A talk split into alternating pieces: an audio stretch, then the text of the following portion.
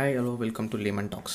இன்றைக்கி இந்த எபிசோடில் நம்ம என்ன பார்க்க போகிறோம்னா அப் டு ஸ்பீட். இது வந்து ஒரு புதுசான ஒரு ட்ரை பண்ணுறேன். ஸோ இந்த அப் டு ஸ்பீட்னா என்னென்னு பார்த்தீங்கன்னா, இங்கிலீஷில் வந்து நிறைய ஹாலிவுட் ஃபிலிம்ஸ் எல்லாம் வெப்சீரிஸை பற்றி கெட் மீ அப் டு ஸ்பீட்னு சொல்லிட்டு, ஸோ ஒரு விஷயம் நடந்திருக்கும், ஸோ ஒரு ஒன் ஆர் டூ வீக்ஸ் அதோட சம்மரி இல்லைனா என்ன கிளான்ஸ் கிடைக்குன்னு சொல்லிட்டு தான் இந்த அப் டு ஸ்பீடுங்கிறது. ஸோ இந்த அப் டு ஸ்பீட் வந்து லாஸ்ட் ஒன் வீக்காக நடந்த பிஸ்னஸ், ஃபினான்ஸ், எக்கனாமிக்ஸ் நியூஸ், அதில் முக்கியமான நியூஸ்லாம் எடுத்து அதை ஒரு இன்சைட் கேதர் பண்ணுறது தான் இதோட இந்த பாட்காஸ்ட், அதான் இந்த எபிசோடோட ஒரு ஐடியா.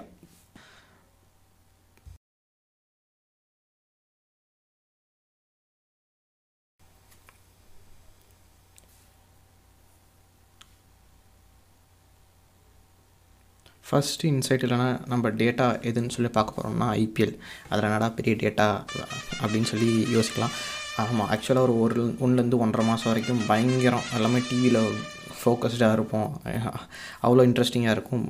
நான் பர்சனலாக பெருசாக நான் ஐபிஎல் பார்க்குறதில்ல கடைசி ஒரு அஞ்சு வருஷமாக. பட் அதோட பிஸ்னஸ் ஸ்ட்ராட்டஜிஸ் அண்ட் எக்கானமி, எக்க அது ஒரு எப்படி வந்து ஒரு எக்கானமி பூஸ்ட் பண்ணி சொல்லிட்டு அது எனக்கு ரொம்ப வந்து இன்ட்ரெஸ்டிங்காக இருக்கும், ஃபேசினேட்டிங்காக இருக்கும்.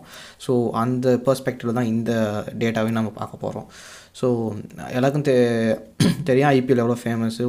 வேர்ல்டில் வந்து ஒரு லீக் அப்படின்னு சொல்லி எந்த இப்போ எப்படி பிக் பேஷ் லீக் இருக்கோ அந்த மாதிரி வந்து ஐபிஎல் லீக் வந்து நிறைய பேருக்கு தெரியும் ஆல் ஓவர் வேர்ல்டு இன்டர்நேஷ்னலாக வந்து. ஸோ இப்போ வந்து ஐபிஎலுக்கு ரீசெண்டாக வந்து பிட்டிங் நடந்துச்சு, அந்த மாதிரி இந்த சேட்டலைட் அண்ட் டிஜிட்டல் ரைட்ஸ்னு சொல்லிட்டு. ஸோ இதில் வந்து இப்போ இதில் நம்ம என்னடா அப்படி புதுசாக பார்க்க போகிறோம் அப்படின்னு சொல்லி பார்த்திங்கன்னா வந்து, இப்போ ஜியோ வந்து ஐபிஎலோட டிஜிட்டல் ரைட்ஸ் வாங்கியிருக்காங்க. ஸோ எப்பயுமே ஐபிஎல் வந்து ஒரு டெலிகாஸ்ட் பண்ணுறாங்கன்னா வந்து ரெண்டு டைப் இருக்கும். ஒன்று வந்து சேட்டலைட் ரைட்ஸ்னு, ஒன்று டிஜிட்டல். சேட்டலைட்னால் நம்ம டிவி பார்க்குறோம்ல, டிவியில் பார்க்குறது, இந்த சேனல் மூலி மூலியமாக பார்க்குறதுலாம் வந்து சேட்டலைட் ரைட்னு சொல்லுவாங்க. ஸோ அதே வந்து டிஜிட்டல்னால் இந்த டிஸ்னி ஹாட் ஸ்டாரில் பார்க்குறோம்ல ஆப்பில், ஸோ அது வந்து பார்த்திங்கன்னா டிஜிட்டல்னு சொல்லுவாங்க. ஸோ ஆக்சுவலாக வந்து லாஸ்ட் இயர் வரைக்கும் பார்த்திங்கன்னா டிஸ்னி ப்ளஸ் ஹாட் ஸ்டாரில் தான் வந்து டெலிகாஸ்ட் பண்ணியிருந்தாங்க, ஏன்னா வந்து டிஜிட்டல் ரைட்ஸ் வச்சுருந்தாங்க. இந்த வருஷம் வந்து ஜியோ வாங்கியிருக்காங்க. ஸோ ஜியோ வந்து பார்த்திங்கன்னா வியாகாம் எயிட்டீனோட வாங்கியிருக்காங்க. ஸோ வியாகாம் எயிட்டீன் யாருன்னு பார்த்திங்கன்னா வந்து அவங்க வந்து ஒரு இன்டர்நேஷ்னல் கன்கார்மெண்ட், அவர் கம் இன்டர்நேஷ்னல் கம்பெனி. ஸோ அவங்க வந்து இந்தியாவில் வந்து ரிலையன்ஸ் கூட டைஅப்பில் வந்து இது பண்ணியிருக்காங்க. ஸோ பார்த்திங்கன்னா ஜியோ டிவியில் வந்து டெலிகாஸ்ட் பண்ண போகிறாங்க. ஸோ இது வந்து ஒரு மாஸ்டர் ஸ்ட்ரோக் பிளான் மாதிரியே சொல்லலாம். என்னடா எடுத்த உடனே பில்டப் பண்ணுறான்னு சொல்லி பார்க்காதீங்க. ஸோ இதுக்குள்ளே இருக்கிற இன்சைட் என்னன்னு சொல்லி நம்ம பார்ப்போமே. ஆக்சுவலாக இது விதை எப்போ போட்டாங்கன்னு பார்த்திங்கன்னா, ஃபீஃபா அப்பயே போட்டாங்க, ஃபுட்பால் அப்பயே வந்து போட்டாங்க. ஸோ அப்போ என்ன பார்த்திங்கன்னா வந்து ஃப்ரீயாக தான் டெலிகாஸ்ட் பண்ணாங்க ஜியோ டிவியில் வந்து. அப்போ வந்து நிறைய இஷ்யூஸ் இருந்துச்சு, இந்த மாதிரி வந்து நிறையா டிராஃபிக் வந்து அதால் ஹேண்டில் பண்ணலன்னு சொல்லிட்டு. ஸோ அதெல்லாம் எதுக்குன்னு பார்த்திங்கன்னா வந்து இந்த ஐபிஎல்லோட வியூவர்ஷிப்பை கொண்டு வரதுக்கோசரம் அது வந்து ஒரு டெஸ்ட் ட்ரைலாம் நடத்தினாங்க. ஸோ எவ்வளோ டேட்டா வந்து ஹோல்ட் பண்ண முடியும், எவ்வளோ டிராஃபிக் வந்து கண்ட்ரோல் பண்ண முடியும், ஓகேங்களா. ஸோ அதோட ட்ரையல் ரன்னோட எஃபெக்டாக வந்து இப்போ ஐபிஎலுக்கு வந்து இம்ப்ளிமெண்ட் பண்ண போகிறாங்க. இதில் ஹைலைட்டான மே ஒரு விஷயம் என்னென்னு பார்த்தீங்கன்னா, ஹாட் ஸ்டார் மாதிரி சப்ஸ்கிரிப்ஷன் கிடையாது, இதில் வந்து ஃபுல்லாக free, absolutely hundred percent free. அப்போனா கேட்ச் என்ன அப்படின்னு சொல்லி கேட்டிங்கன்னா இருக்குது, இதில் ஒரு கேட்ச் இருக்குது, அதை நான் டீட்டெயிலாக கடைசியில் சொல்கிறேன், ஓகேங்களா. ஸோ அந்த கேட்ச் பற்றி நம்ம கடை பேசுவோம். பட் இதோட கேஸ் ஸ்டடி நம்ம பார்த்தோம்னு வச்சுக்கோங்களேன். கேஸ் ஸ்டடி கிடையாது, ஒரு சின்ன கேஸ் ஸ்டடி, ஒரு பகவதி இல்லைனாலும் குட்டி பகவதி மாதிரி அந்த மாதிரி தான். ஸோ அவங்க இது பண்ணதுக்கு காரணம் வந்து பார்த்திங்கன்னா, அவங்க வந்து எக்ஸ்பெக்ட் பண்ணுறது கிட்டத்தட்ட ஃபைவ் ஃபிஃப்டி மில்லியன் வியூவர்ஸ் வந்து ஐபிஎல் டுவெண்ட்டி டுவெண்ட்டி த்ரீக்கு வந்து இருப்பாங்கன்னு சொல்லி எதிர்பார்க்குறாங்க. ஸோ அந்த எதிர்பார்ப்புனால வந்து டோட்டலாக ஃப்ரீ ஆக்கியிருக்காங்க. அது ஃப்ரீ ஆக்குனதுக்கு காரணம் என்னன்னு தெரியுங்களா?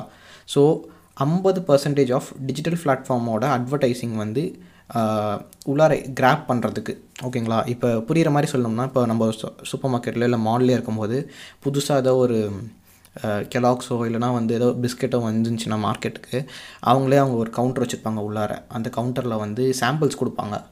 ஸோ அது எதுக்குன்னா வந்து ப்ரொமோட் பண்ணுறதுக்குன்னு கூட சொல்லலாம். அவங்க எப்படி இருக்குன்னு சொல்லிட்டு நாம் என்ன பண்ணுவோம், சரி ஃப்ரீயாக தராங்கன்னு சொல்லி டேஸ்ட் பண்ணுவோம். ஸோ அதே கான்செப்ட் தான் இங்கேயும் அப்ளை பண்ணுறாங்க.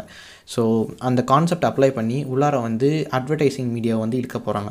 ஸோ அதனால் வந்து இவங்க இப்போ ஃப்ரீயாக டெலிகாஸ்ட் பண்ணுற அதுக்கு எக்ஸ் ஆகக்கூடிய எக்ஸ்பென்சஸ் எல்லாமே வந்து ஃபிஃப்டி பர்சன்ட் அந்த அவங்க அட்டைன் பண்ணுற கோல் இருக்குல்ல, fifty percent of advertising five by for digital platform.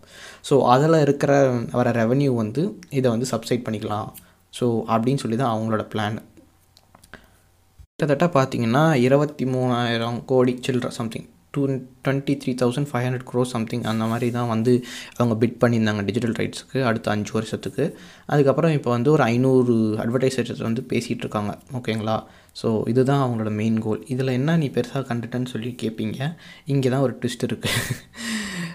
ஏற்கனவே பார்த்திங்கன்னா வந்து டேட்டா வச்சு பார்த்தோம்னா ஜியோ டிவிக்கு வந்து பார்த்திங்கன்னா around four hundred million Jio TV Jio cinema எல்லாம் சேர்த்து பார்த்தோம்னா ஃபோர் ஹண்ட்ரட் மில்லியன் யூசர்ஸ் இருக்காங்க.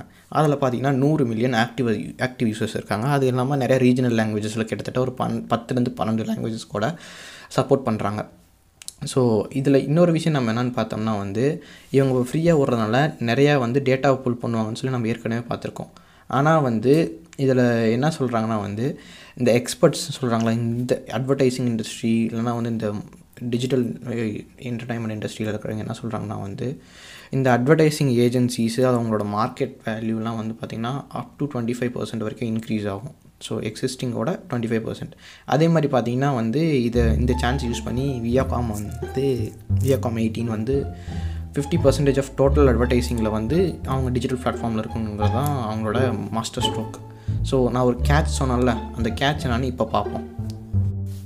இதில் வந்து நான் கேட்ச் சொன்னேன்ல, ஸோ ஆக்சுவலாக ஒன்றும் இல்லை, ரெண்டு இருக்குது. ஒன்று வந்து பார்த்திங்கன்னா வந்து எக்ஸிஸ்டிங் ஃபோர் ஜி யூஸரை வந்து ஃபைவ் ஜி யூஸருக்காக வந்து மாற்றுறதுக்கு இது பண்ணணும். இப்போ நீங்கள் ஜியோ ஆப் யூஸ் பண்ணுற மாதிரி இருந்துச்சுன்னா, ஜியோ சிம் வச்சுருந்தீங்கன்னா, இப்போ நம்ம டேட்டா பிளான் பார்க்கும்போது கீழே வந்து ஒன்று வரும் என்னென்னா வந்து unlimited for five G five G வந்து அன்லிமிட்டடாக தராங்க அப்படின்னு சொல்லியிருக்கோம். ஆனால் வந்து இது சில சிட்டிஸில் மட்டும்தான் அவைலபிளாக இருக்குது.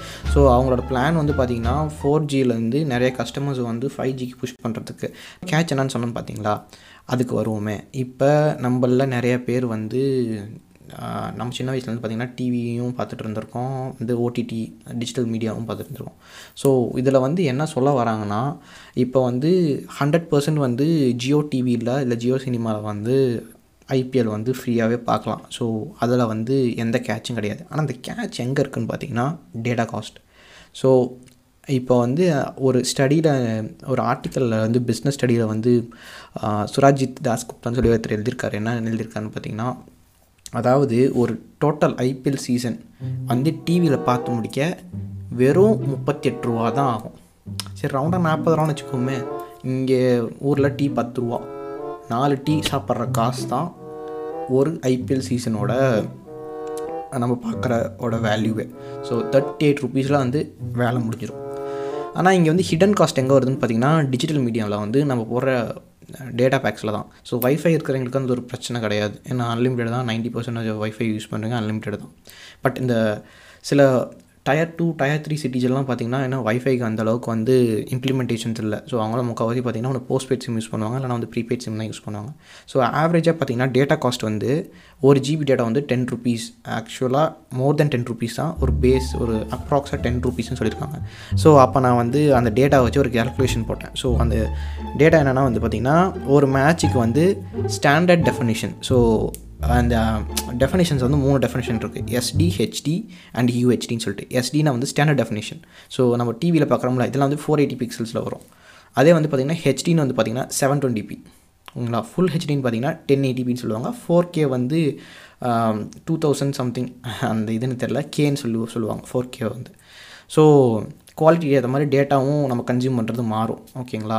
ஸோ இப்போ என்ன சொல்கிறாங்கன்னா ஸ்டாண்டர்ட் டெஃபினேஷனில் ஒரு மேட்ச் பார்க்குறதுக்கு three point six GB data செலவாகும்னு சொல்கிறாங்க. ஸோ அப்போ three point six into ten rupees போட்டோம்னா முப்பத்தி ஆறு ரூபா வரும் ஓகேங்களா, மு முப்பத்தி ஆறு ரூபா வரும். ஸோ அந்த முப்பத்தி ஆறு ரூபாயை ஒரு சீசனுக்கு இப்போ நான் செக் பண்ணப்போ டுவெண்ட்டி டுவெண்ட்டி த்ரீ ஐபிஎல் வந்து செவன்ட்டி ஃபோர் மேட்சஸ் இருக்குது. அது இது இன்க்ரீஸ் பண்ணுற மாதிரி சொல்கிறாங்க என்னன்னு தெரில.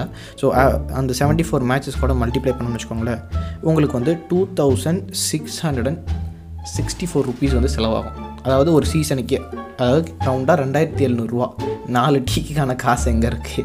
ரெண்டாயிரத்தி அறநூறுவா எங்கே இருக்குது? ஸோ அதே வந்து நீங்கள் வந்து ஃபோர் கேல ஃபுல்லாக ஸ்ட்ரீம் பண்ணுறீங்க. முக்கால்வாசி யாரும் ஃபோர் கேல ஸ்ட்ரீம் பண்ண மாட்டாங்கன்னு நினைக்கிறேன் மொபைல் யூசர்ஸ், ஏன்னா ஃபோர் கே ரொம்ப டேட்டாவை இது பண்ணும். இருந்தாலும் ஒரு கால்குலேஷன் சொல்கிறேன், ஃபோர் கேல ஸ்ட்ரீம் பண்ணும்போது ஒரு மேட்சுக்கு வந்து around ten point six five GB வந்து கன்சியூம் பண்ணும். ஸோ அந்த டென் பாயிண்ட் சிக்ஸ் வந்து அந்த டென்னு கூட, அதாவது ஒரு ஜிபி டேட்டா கூட வந்து மல்டிப்ளை பண்ணோம்னா அரௌண்ட் ஒன் சிக்ஸ்டி வருது. So one sixty into seventy four matches calculate பண்ணி பாருங்களேன், பதினோராயிரத்தி எட்நூற்றி நாற்பது ரூபா.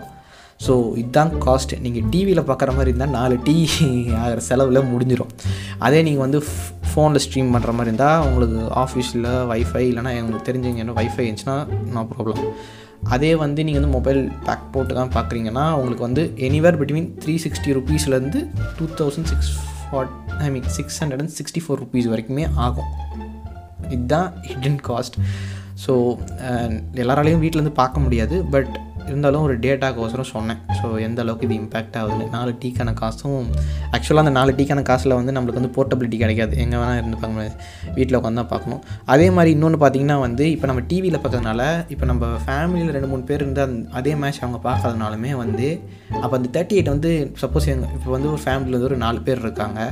ஸோ பசங்க ரெண்டு பேர் மட்டும் தான் டிவி பார்க்குறாங்கன்னு வச்சுக்கோங்களேன். ரெண்டாள் ரெண்டாள் டிவைட் பண்ணுங்களேன்.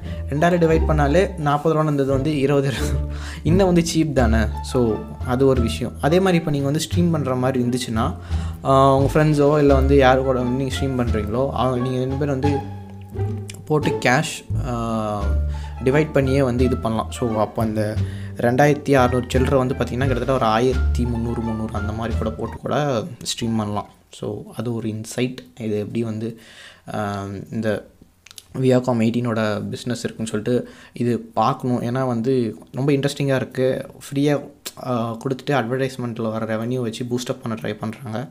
ஸோ இதோட இம்ப்ளிமெண்டேஷன் எப்படி இருக்குன்னு ஸோ இந்த ஐபிஎலுக்கு வெயிட் பண்ணி பார்த்தா தெரியும். அவ்வளோதான் இதோட கேஸ் ஸ்டடி. அடுத்து வந்து நெக்ஸ்ட் கேஸ் ஸ்டடி நம்ம பார்ப்போம். ஓகே, நம்ம நெக்ஸ்ட் செக்மெண்ட்குள்ளார வருவோமே. இது வந்து இன்னொரு கேஸ் ஸ்டடி மாதிரி என்னடா ஆகுனா ஒரு கேஸ் ஸ்டடி கேஸ் ஸ்டடின்னு தூக்கிட்டு வந்துடுற அப்படின்னு சொல்லிட்டு நினைக்காதீங்க. ஸோ இது வந்து பார்த்தோம்னா ஏவியேஷன் இண்டஸ்ட்ரி.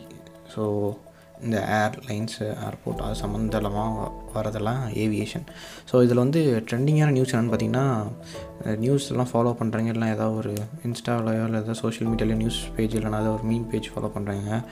வந்து இந்த மாதிரி ஏர் இண்டியாவோட ஆர்டர்ஸ் பற்றி சொல்லியிருப்பாங்க, ஃப்ளைட் ஆர்டர் வந்து பண்ணியிருக்காங்க அப்படின்னு சொல்லிட்டு. ஸோ அதை பற்றி நம்ம டீட்டெயிலாக என்னென்னு பார்ப்போம். ஸோ வந்து இப்போ ரீசெண்டாக ஏர் இண்டியா வந்து டாட்டா வாங்கினதுக்கப்புறம் வந்து இப்போ அரௌண்டு ஒரு ஃபோர் செவன்ட்டி ஏர்பிளைன்ஸ்க்கு வந்து ஆர்டர் வந்து ப்ளேஸ் பண்ணியிருக்காங்க. ஸோ அந்த ஆர்டர் வந்து எவ்வளோ இம்பேக்ட் ஆகிருக்குன்னு பார்த்திங்கன்னா போயிங்க்கு அது வந்து அவங்களோட டுவெண்ட்டி ஃபைவ் பர்சன்டேஜ் ஆஃப் போயிங்கோட பிஸ்னஸ் ப்ரீ கோவிட் புக்கிங் வந்து ஃபுல்ஃபில் பண்ணியிருக்குது. அதாவது இப்போ வந்து ஒரு ஹண்ட்ரட் பர்சன்டேஜ்னா அதில் வந்து ஒரு டுவெண்ட்டி ஃபைவ் பர்சன்ட் வந்து இந்த ஃபோர் செவன்ட்டி ஆர்டர்ஸுங்கிறது வந்து பார்த்திங்கன்னா அவங்க டுவெண்ட்டி ஃபைவ் பர்சன்டேஜ் வந்து அக்கௌண்டபிளாக இருக்கிறாங்க. ஓகேங்களா? ஸோ அதனால் இப்போ என்ன ஆயிருக்குன்னு பார்த்திங்கன்னா எல்லா இடத்துலையும் ஃபயர் விடுறாங்க. அப்புறம் வந்து இந்த யூஎஸ் பிரசிடென்ட் கூட சொன்னால் அப்படி என்ன சொல்கிறது, டென் மில்லியன் ஜாப்ஸ் வந்து இது வந்து இன்க்ரீஸ் பண்ணும், அது யூஎஸ் எக்கானாமிக்கு வந்து ரொம்பவே ஹெல்ப்ஃபுல்லாக இருக்கும் அப்படின்னு கூட சொல்லி நிறைய பேர் போட்டிருந்தாங்க. ரிஷி சொன்னதுக்கப்புறம் ஃப்ரெஞ்ச் ப்ர ப்ரைம் மினிஸ்டர் கூட எல்லாமே போட்டிருந்தாங்க. ஸோ ஆக்சுவலாக இது வந்து வெறும் ஃபோர் செவன்ட்டி ஏர்க்ராஃப்ட் மட்டும் இல்லை. ஸோ அடிஷ்னலாக அவங்க வந்து இன்னும் ஒரு three hundred fifty two seventy planes வந்து ஆர்டர் கொடுக்க வந்து யோசிச்சு ஐ மீன் இன்னும் கன்ஃபார்ம் ஆகலை, அதை பற்றி அவங்க டாக்ஸில் இருக்காங்க. So around total eight forty planes பக்கமாக வந்து இந்த ஒரு டிக்கெட்குள்ளார இறக்கலான்னு சொல்லி பார்த்துட்டு இருக்காங்க.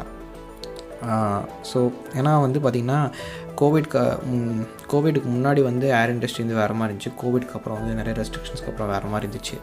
ஸோ அப்போ வந்து கோவிட் இந்த ஸ்டார்டிங் டுவெண்ட்டி நைன்டீன் எண்டிங்கில் அப்போ அந்த டைமில் பார்த்திங்கன்னா அரௌண்ட் சிக்ஸ்டி ஃபைவ் பர்சன்ட் வந்து இந்த ஏர் பஸ் அப்புறம் ஆர்டர்ஸ் எல்லாம் விழுந்துருச்சு. அதே மாதிரி வந்து பார்த்திங்கன்னா போயிங்கோட ஆர்டர்ஸும் வந்து விழுந்துச்சு. ஸோ எவி இது வந்து ஒரு டிவோபோலி தான் அந்த ஏவியேஷன் இண்டஸ்ட்ரி பொறுத்த வரைக்கும். ரெண்டே பேர், ஒருத்தன் போயிங்கு, இன்னொன்று வந்து ஏர் பஸ்ஸு.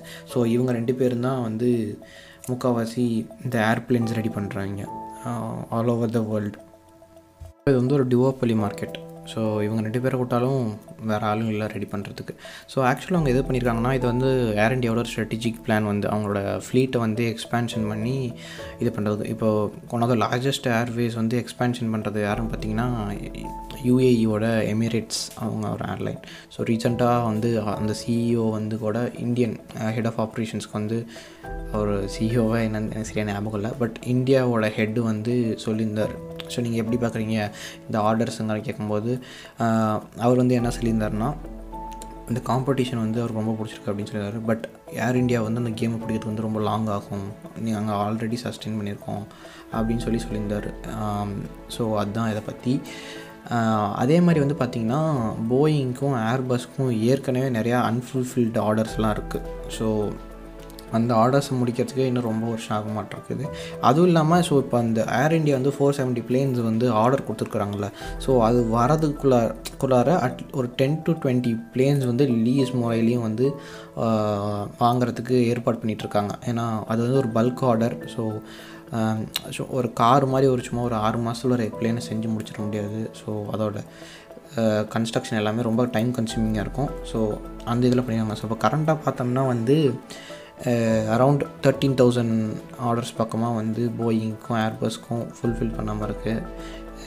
யோசிப்பீங்க எப்படி நீ கரெக்டாக வந்து சொல்கிற, எப்படி நானூற்றி எழுபது சொல்லிட்டு நியூஸ் பேப்பர் தான் படிக்கிறீங்க என்ன? இல்லை, அதில் இருக்கிற முக்கியமான இம்பார்ட்டண்டான அந்த நம்பர்ஸு அப்புறம் ஸ்டாட்டிஸ்டிக்ஸ் மட்டும் எடுத்து ஒரு இன்சைட் மாதிரி நான் ரெடி பண்ணி வச்சுட்டு, ஏன்னா கரெக்டாக இருக்குன்னு சொல்கிறதுக்கோசரம் அப்படின்னு சொல்லிட்டு தான்.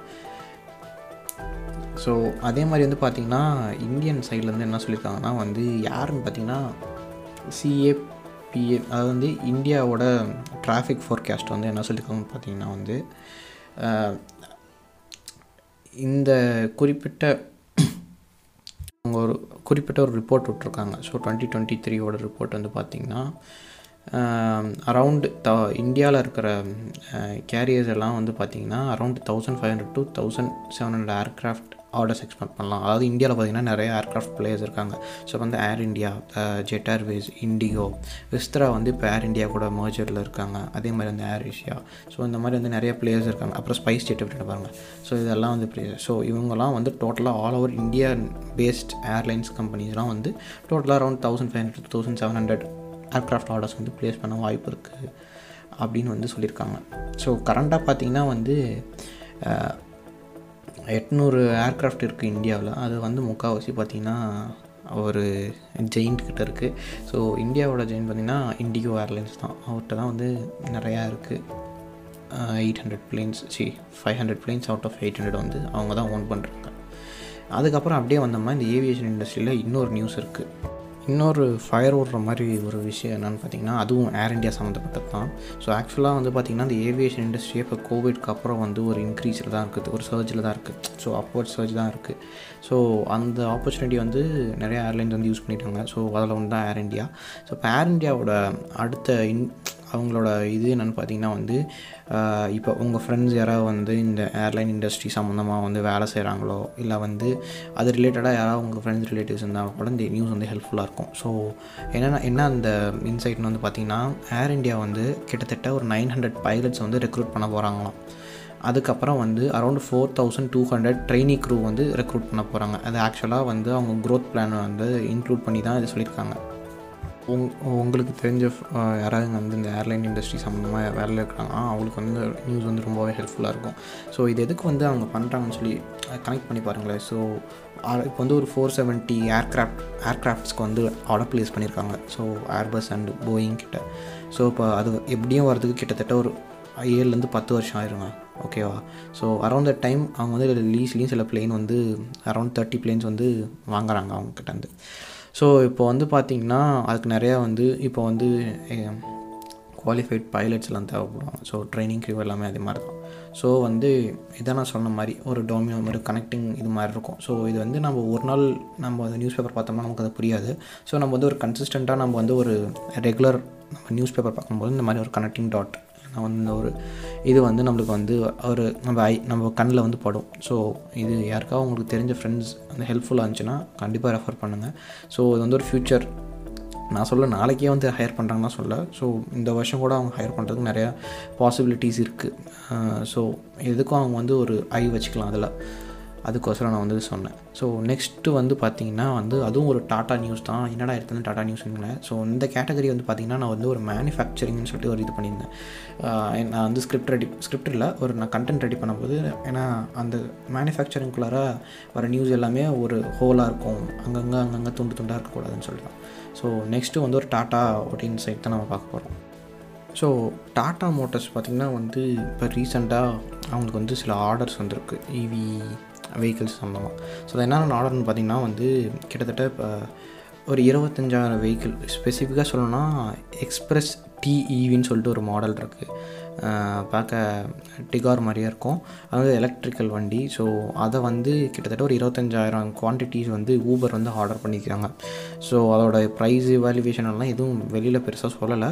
பட் இதையும் கிடைச்ச நியூஸ் என்னென்னு பார்த்திங்கன்னா வந்து ஊபர் வந்து எலக்ட்ரானிக் வெஹிக்கிள்ஸ் வந்து டிப்ளாய் பண்ணுறாங்க. ஸோ அவங்களோட டாக்ஸிஸ்க்கு பேசிக்காக பார்த்திங்கன்னா ஸோ இது வந்து மெயினான மெட்ரோபாலிட்டன் சிட்டிஸ்லாம் ஃபஸ்ட்டு வந்து இம்ப்ளிமெண்ட் ஆகும்னு சொல்லி அவங்க தரப்புலேருந்து சொல்கிறாங்க. அதாவது சென்னை, மும்பை, டெல்லி, ஹைதராபாத், பெங்களூர், அகமதாபாத் அந்த மாதிரின்னு சொல்லிட்டு. ஸோ இது வந்து எப்படி பண்ண போகிறாங்கன்னா வந்து ஊபர் வந்து டேரெக்டாக வந்து வாங்க போகிறதில்ல. ஸோ அவங்களோட வந்து ஃப்ளீட் ஃபேர்ம்னு சொல்லுவாங்க. ஃப்ளீட்னால் வந்து இப்போ அந்த ஒரு டேர்ம், அந்த டேர்முக்கு என்ன அர்த்தம்னா வந்து அவங்க வந்து கார்ஸு இல்லைனா வந்து கார்கோஸு அவங்க வந்து ஓன் பண்ணியிருப்பாங்க.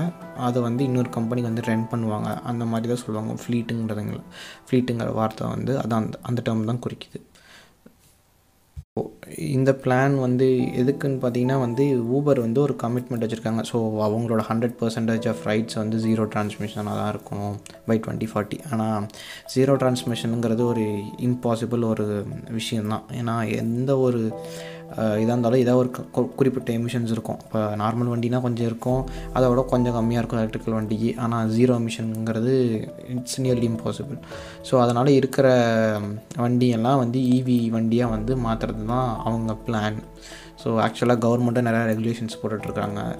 ஒவ்வொரு புதுசாக வர காரு, பைக்கு எல்லாமே வந்து பார்த்திங்கன்னா ரீஃபைன்மெண்ட் ரீஃபைன்மெண்ட்னு சொல்லிட்டு இருக்கிற எல்லாத்தையும் எடுத்துகிட்டு கிட்டத்தட்ட நாம் கார் ஓட்டாமல் கார், பைக் நம்மளை ஓட்டுற மாதிரி இதுதான் போயிட்டுருக்கு. ஸோ அந்த மாதிரி தான் ஈவியும் கொண்டு வரதா பிளான் பண்ணிகிட்ருக்காங்க. ஏன்னா ஏற்கனவே வந்து டாடா மோட்டார்ஸ்க்கு வந்து கிட்டத்தட்ட ஒரு பத்தாயிரம் அந்த எக்ஸ்பிரஸ் டிவி வந்து ஆர்டர் வந்திருக்கு. ஓகேங்களா, ஒரு குர்காம் பேஸ்ட் கம்பெனிலேருந்து வந்திருக்கு. ஸோ அதே மாதிரி இப்போ இன்னொரு ஆர்டர் வந்து ஊபர்கிட்டேருந்து வந்திருக்கு. இவ சிமிலராக அவங்க ரைவல் இருக்காங்கள்ல, ஓலா ஓலா ஓலான்னு சொல்லிட்டு. ஸோ அவங்க அவங்களும் வந்து கிட்டத்தட்ட வந்து ஒரு ஆயிரம் ஈவிஸ் பக்கமாக இது பண்ணுறதுக்கு பிளான் பண்ணிகிட்ருக்காங்க. ஸோ இந்த கார்லாம் வந்து இப்போ இந்த மந்த்லேருந்து டெலிவரி ஆரம்பிச்சிருக்குன்னு சொல்லி அந்த ஆர்டிக்கலில் வந்து போட்டிருக்காங்க. ஆனால் வந்து இந்த வேல்யூவேஷன் எவ்வளோ செலவு பண்ணுறாங்கன்னு சொல்லி போடலை. ஏன்னா வந்து ஊபர் வந்து நேரடியாக வந்து அந்த கார்லாம் வாங்கலை. அந்த டெலிவரிலாம் வந்து பார்த்திங்கன்னா ஃப்ளீட் பா ஃபாட் சாரி ஃப்ளீட் பார்ட்னர்ஸ்ன்னு சொல்லியிருக்காங்கள்ல. ஸோ அவங்க மூலியமாக தான் வந்து இது நடக்கும். ஸோ அந்த மாதிரி நிறையா பார்ட்னர்ஸ் இருக்காங்க. இப்போ ரைட் ஷேரிங் பிளாட்ஃபார்ம் இருக்குது. ஸோ அந்த ஊபர் மட்டுமே எல்லாம் ஒரு தனியாக அவங்க பண்ணலை. ஸோ அவங்க வந்து நிறையா இதோட பார்ட்னர்ஷிப் டைஅப் வச்சு தான் வந்து பண்ணிகிட்ருக்காங்க. ஸோ அதுதான் Uber Tata electric vehicle order பிளேஸ்மெண்ட்டான இது. ஓகேங்களா, பட் அந்த இதோட இன்னொரு கனெக்டிங் டாட் இருக்குது. என்னடா நீ வந்ததுனால கனெக்டிங் டாட்டு கனெக்டிங் டாட்டுங்கிற அப்படின்னு நான் போனதெல்லாம் சொன்ன மாதிரி தான் இதில் இதுலேயும் ஒரு கனெக்டிங் டாட் இருக்குது. ஓகேங்களா, ஸோ இதில் என்னென்னு வந்து பார்த்திங்கன்னா இப்போ ரீசெண்டாக வந்து கவர்மெண்ட் என்ன சொல்லியிருக்காங்கன்னா வந்து அரௌண்டு ஐயாயிரத்து ஐநூறு கிலோமீட்டர் ஹைவேஸ் வந்து இ ஹைவே இவேஸாக வந்து மாற்றுறாங்க. ஒன்றும் இல்லை, சிம்பிளாக வந்து சொல்லணும்னா எலக்ட்ரானிக்கல் இன்ஃப்ராஸ்ட்ரக்சர் கொடுத்து இவி வெஹிக்கிள்ஸ்க்காக ரெடி பண்ணுறது தான் வந்து இந்த இவிஎஸ்ன்னு சொல்லிட்டு. ஸோ இந்த ப்ராஜெக்ட் வந்து பார்த்திங்கன்னா நேஷ்னல் ஹைவேஸ் வந்து இது பண்ணுறாங்க, இவிஎஸாக கன்வெர்ட் பண்ணுறாங்க. அது வந்து ஒரு இருபத்தி மூணு சிட்டி வந்து இது பண்ணுறாங்க. இது வந்து ஒரு ஹைப்ரிட் மாடலில் வந்து பண்ணுறாங்க. ஸோ இதில் இந்த இருபத்தி மூணு சிட்டிஸ் வழியாக போகிற அந்த EVs around five thousand five hundred kilometres வந்து பார்த்திங்கன்னா நூற்றி பதினோரு ஸ்டேஷன்ஸ் இருக்கும். ஓகேங்களா, ஸோ இதுக்கும் அதுக்கு என்ன சம்பந்தம்? ஏன்னா அது ஊபர் வந்து முக்கால்வாசி பார்த்திங்கன்னா சிட்டிக்குள்ளார தான் இருக்கும், ஹைவேஸ் காலம். பட் இதில் கனெக்டிங் என்னென்னு பார்த்திங்கன்னா அது வந்து ஒரு எலக்ட்ரிக்கல் வெஹிக்கிள் சம்மந்தப்பட்ட இண்டஸ்ட்ரி. ஓகேங்களா, ஸோ ஒரு நியூஸ் அது. ஸோ இது வந்து பார்த்திங்கன்னா எலக்ட்ரிக்கல் ஹைவே. ஸோ எலக்ட்ரிக்கல் ஹைவேனா ஒன்று ஒன்றும் கரண்ட் கம்பெல்லாம் போக போகிறது இல்லை, ட்ரெயின் கரண்ட் கம்பி மாதிரி. பட் அவங்க இதில் வந்து போகிற என்ன சொல்கிறதுனா சார்ஜிங் ஸ்டேஷன் இருக்கும். ஸோ இப்போ எப்படி வந்து இப்போ பெட்ரோல் பங்க்லாம் இருக்குல்ல, அந்த மாதிரி சார்ஜிங் ஸ்டேஷன். அப்புறம் வந்து ஈவிஸ்க்கு தேவைப்படுற ப்ரொப்ரைட்டரியான டூல்ஸ் இருக்கும். இப்போ வந்து நார்மலாக இப்போ ஹைவேஸில் போனால் மெக்கானிக் ஷெட்டோ எதுவும் இருக்காது. சப்போஸ் இப்போ அப்படியே இருந்தாலும் நிறைய பேருக்கு வந்து இந்த இன்ஜின்லாம் வேலை செய்ய தெரியும்னு வச்சுக்கோங்களேன். இப்போ ஈவிஸ் வருதுன்னா ஃபுல்லாக வந்து சாஃப்ட்வேர் ரிலேட்டடாக தான் இருக்கும். Ninety percent software, ten percent வந்து மோட்டர்ஸ், அந்த உள்ளார சுற்றுற அந்த மோட்டர், அப்புறம் டெ அப்புறம் கொஞ்சம் பேட்ரி. ஓகேங்களா, இதுதான் மெயினான ஈவியோட கான்செப்ட். ஸோ இப்போ வந்து அந்த எலக்ட்ரிக்கல் ஹைவேவை டர்ன் பண்ணுறதுனால என்ன ஆகும் பார்த்திங்கன்னா பெனிஃபிட் வந்து.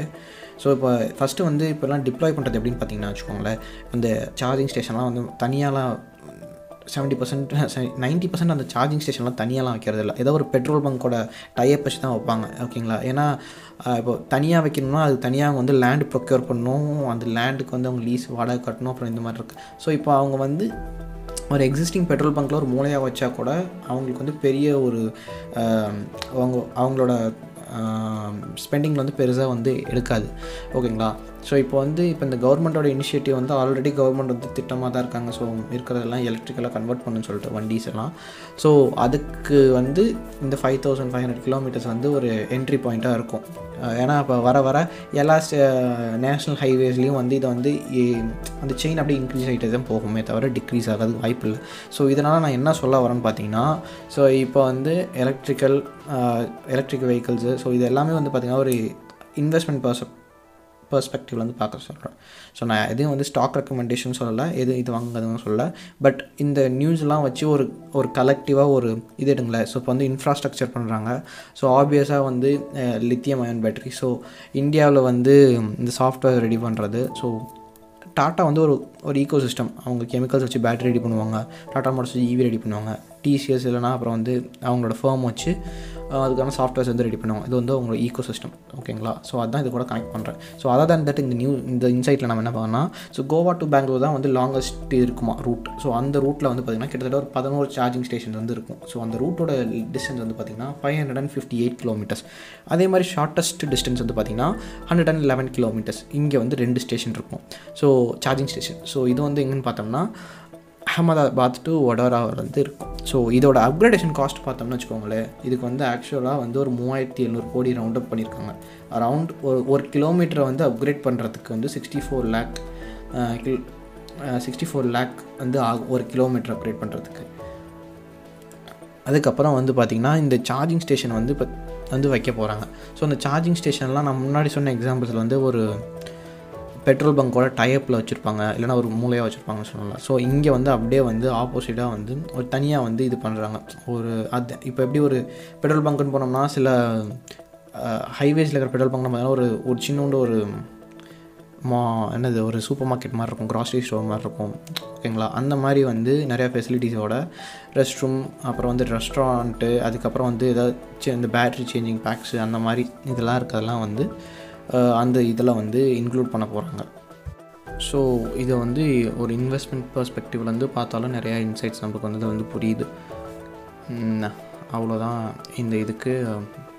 ஸோ இன்னொரு மேனுஃபேக்சர் சம்மந்தப்பட்ட ஒரு நியூஸ் என்னென்னு பார்த்திங்கன்னா, ஒரு ரீசெண்டாக ஒரு டீல் நடந்துச்சு. அந்த டீல் என்னென்னு பார்த்தோம்னா, ஜெர்மனியும் இந்தியாவும் சேர்ந்து வந்து ஒரு சிக்ஸ் சம்மரின்ஸ் வந்து ரெடி பண்ண போகிறாங்க. ஸோ அந்த டீலோட காஸ்ட் வந்து பார்த்திங்கன்னா கிட்டத்தட்ட five point two billion dollars so நான் ருபீஸை சொல்கிறேன், டாலர்ஸை சொல்கிறேன். ஸோ கிட்டத்தட்ட ஒரு பில்லியன்னா வந்து கிட்டத்தட்ட ஒரு எட்டாயிரம் கோடி பக்கமாக வரும். ஸோ அதோட ஒவ்வொருத்தனால நீங்கள் மல்டிப்ளை பண்ணி பார்த்துக்கோங்க, டக்குன்னு மல்டிப்ளை பண்ண முடியல. ஸோ ஏன்னா இதெல்லாம் வந்து ஓல்டு சம்மரைனை வந்து ரீப்ளேஸ் பண்ணுறதுக்கோசரம் வந்து புது இனிஷியேட்டிவ் எடுத்திருக்காங்க.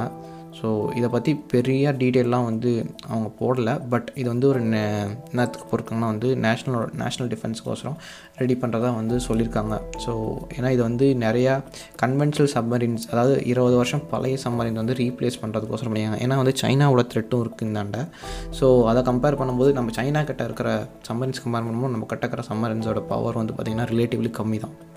ஸோ இருக்கிற பதினோரு சம்மரைன்ஸ் வந்து ரீப்ளேஸ் பண்ணுறதுக்கு தான் இந்த புது ஆறு சம்மரைன்ஸ். அந்த பதினோரு சம்மரைனும் கிட்டத்தட்ட வந்து ஒரு இருபது வருஷம் பழசு. ஸோ எனிமீஸ் கிட்ட வந்து அது ஸ்ட்ராங்காக இருக்கும்போது நம்மக்கிட்ட இந்த இன்னும் ஸ்ட்ராங்காக இருந்தால் பெட்டர்னு சொல்லிட்டு கவர்மெண்ட் ஃபீல் பண்ணுறாங்க. ஸோ இந்த சிக்ஸ் சம்மரைன்ஸ் ஒரு பில்ட் பண்ணுற டீல் வந்து ரொம்ப பெருசாக கிராண்டாக நடந்துச்சு. ஏன்னா ஜெர்மன்லேருந்து இந்த சான்சலர் வந்திருந்தார். ஸோ அவர் கூட வந்து இந்த ரெண்டு நாள் விசிட்டில் வந்து இதெல்லாம் டிஸ்கஸ் பண்ணியிருந்தா சொல்லி ஆர்டிக்கலில் போட்டிருக்காங்க. ஸோ மேனுஃபேக்சரிங் அதை அந்த அந்த செக்மெண்ட்டு பேசும்போது இன்னொரு இன்சைட் ஒன்று மிஸ் பண்ணிட்டேன். ஸோ அதை நான் இதோட அட்டாச் பண்ணிடுறேன். ஸோ அது என்னென்னு பார்த்தீங்கன்னா வந்து இப்போ சம்மர் வந்துச்சுல்ல, ஸோ ஆட்டோமேட்டிக்காக பார்த்தோம்னா சீசனல் ஸ்டாக் அப்படிங்கிறது மேலே வரும். ஸோ இப்போ சீசனல் ஸ்டாக்னால் என்னென்னா, சம்மர்னால் இப்போ அதுக்கு ஏதாவது மாதிரி சீசனல் ஸ்டாக் இருக்கும். இப்போ ஏசி ஃப்ரிட்ஜு அந்த மாதிரி. ரெய்னி சீசன்னால் எஃப்எம்சிஜி கூட்ஸ் இருக்கும். வின்டர்னால் காஃபி கூட்ஸ் அந்த மாதிரி சீசனல்லாம் இருக்கும். ஸோ இப்போ வந்து நம்ம சீசனல் ஸ்டாக் எதனா சொல்கிறேன்னு உங்களுக்கு புரியும். ஸோ இப்போ இதனால் என்னன்னு சொல்லிட்டு பார்த்திங்கன்னா, நம்மளில் நிறையா பேர் இல்லை நமக்கு தெரிஞ்சவங்க நிறையா பேர் வந்து நிறையா கன்சியூமர் கன்சியூமர் டியூரபிள்ஸ் வாங்கிறதுக்கு நிறையா சான்ஸ் இருக்குது. ஸோ இப்போ உங்களே நிறையா பேர் கூட வந்து இப்போ ஏசியோ இல்லை ஃப்ரிட்ஜோ இல்லை அந்த மாதிரி ஏதோ ஒரு ஃபேன் அந்த மாதிரி ஏதாவது நீங்கள் வாங்குறதுக்கு பிளான் பண்ணிகிட்ருக்கலாம். ஸோ இப்போ நான் என்ன சொல்கிறேன்னா, இந்த நியூஸ் இந்த நியூஸ் படித்ததுக்கப்புறம் எனக்கு என்ன கிடச்சதுன்னா வந்து, ஸோ இப்போ white goods firm expect hot demand. So அப்படின்னு என்ன பார்த்தீங்கன்னா, ஸோ இந்த கன்சியூமர் டியூரபிள் செக்டாருங்கிறது வந்து பார்த்திங்கன்னா இந்த ஃபிஸ்கல் இயரில் ஃபிஃப்டீன் டு இருபது பர்சன்ட் அது ஃபிஃப்டீன் டு டுவெண்ட்டி பர்சன்ட் வந்து க்ரோத் இருக்குன்னு சொல்கிறாங்க. ஸோ எல்லாமே air conditioner, cooler, refrigerator, fan, இது எல்லாத்துக்குமே வந்து. ஸோ இதனால் எனக்கு என்னடா பெனிஃபிட்டு அப்படின்னு சொல்லி நீங்கள் கேட்டிங்கன்னா உங்களுக்கு ஒரு பெனிஃபிட் இருக்குது. ஸோ இது வந்து ஒரு news. Twenty to twenty five percent more inventory than it did last year. So இதனால் என்ன சொல்ல வரேன்னா வந்து, இந்த பெரிய ஏசி மேக்கர்லாம் இருக்கிறாங்களா, ப்ளூ ஸ்டாரு, டைக்கின்னு, வோல்டாஸு, ஸோ இவங்க இதில் வந்து அப்புறம் வேர்பூல், இந்த இதில் சில கம்பெனிஸ் வந்து ஏசி மட்டும்தான் இருக்கும், சில இதில் வந்து ஃப்ரிட்ஜ் இருக்கும், சில வந்து எல்லாமே வச்சுருப்பாங்க, எல்ஜி மாதிரி இருக்கிறாங்க ஆளுங்கலாம். ஸோ இதில் என்ன சொல்ல வரேன்னா வந்து, இந்த செக்டாரே வந்து ஃபிஃப்டீன்லேருந்து டுவெண்ட்டி பர்சன்ட் வந்து வளருது வளரப்போகுது. ஓகேங்களா.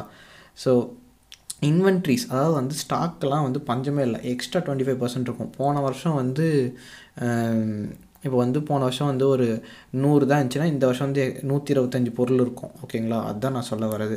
ஸோ இந்த இந்த மார்க்கெட்டில் என்ன பெனிஃபிட்னால் வந்து, இப்போ நீங்கள் வந்து புதுசாக ஏசியோ இல்லை ஃப்ரிட்ஜோ இல்லை வந்து எதா இந்த மாதிரி பெரிய கூலர் அந்த மாதிரி எதாவது வாங்க போகிறீங்கன்னா வந்து, ஸோ நீங்கள் வந்து போயிட்டு ரேட்டை அடித்து பேசி வாங்கலாம். ஓகேங்களா.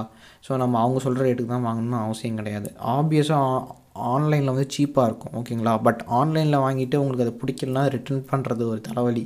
சில இடத்து சில சின்ன பொருட்கள்லாம் டக்குன்னு ரீப்ளேஸ் பண்ணிடலாம். திருப்பி நம்ம எல்லாம் வந்து வண்டி வந்து ஃப்ரிட்ஜு ஏசிலாம் ஏற்றிட்டு போகிறது அது சத்தியமாக கொஞ்சம் காண்டாக தான் இருக்கும் அந்த ப்ராசஸ் எல்லாமே. ஸோ நான் வந்து முக்கால்வாசி கன்சியூமர் டியூரபிள் வாங்குற வாங்குற மாதிரி இருந்துச்சுன்னு வச்சுக்கோங்களேன். நான் வந்து ஆஃப்லைன் மார்க்கெட்டில் தான் நைன்ட்டி பர்சன்ட் நான் வந்து வாங்குறது. ஸோ நீங்கள் வாங்குறது வந்து நெகோஷியேட் பண்ணி வாங்கலாம். ஸோ இதில் வந்து நான் வந்து ஒரு நெகோஷியேஷன் வந்து ஒரு டாக்டிக் மாதிரி நான் சொல்லித்தரேன். ஸோ இதை வந்து நான் வந்து ஒரு டூ இயர்ஸ்க்கு முன்னாடி இந்த நெகோஷியேஷன் வந்து யூஸ் பண்ணேன்.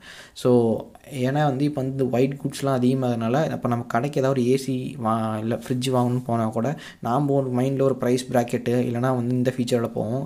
கடையில் இருக்கிற சேல்ஸ்மேன் வந்து நம்ம கலையில் நம்ம தலையில் வேறு ஒரு இதை கட்டிட்டு போயிடும் அப்படி. ஏன்னா அவங்களுக்கு வந்து ஒவ்வொரு கம்பெனியும் ஒரு டார்கெட் கொடுத்துருப்பாங்க, இது இதை அச்சீவ் பண்ணால் அவங்களுக்கு இன்சென்டிவ்னு சொல்லிட்டு. ஸோ அவங்க வந்து இன்சென்டிவ் பார்த்து மட்டும்தான் இதை சேல் பண்ணுவாங்க, தவிர அது வந்து நம்மளுக்கு பெனிஃபிஷியலாக இருக்கான்னு சொல்லி நம்ம பாயிண்ட்லேருந்து கன்ஃபார்ம் யோசிக்கவே மாட்டாங்க ஹண்ட்ரட் பர்சன்ட். ஸோ அதனால் என்ன சொல்ல வரேன்னா, நீங்கள் வந்து இந்த வருஷம் வந்து இன்வென்ட்ரி அதிகமாக இருக்குது, மார்க்கெட்டும் பெருசாக வளரப்போகுது.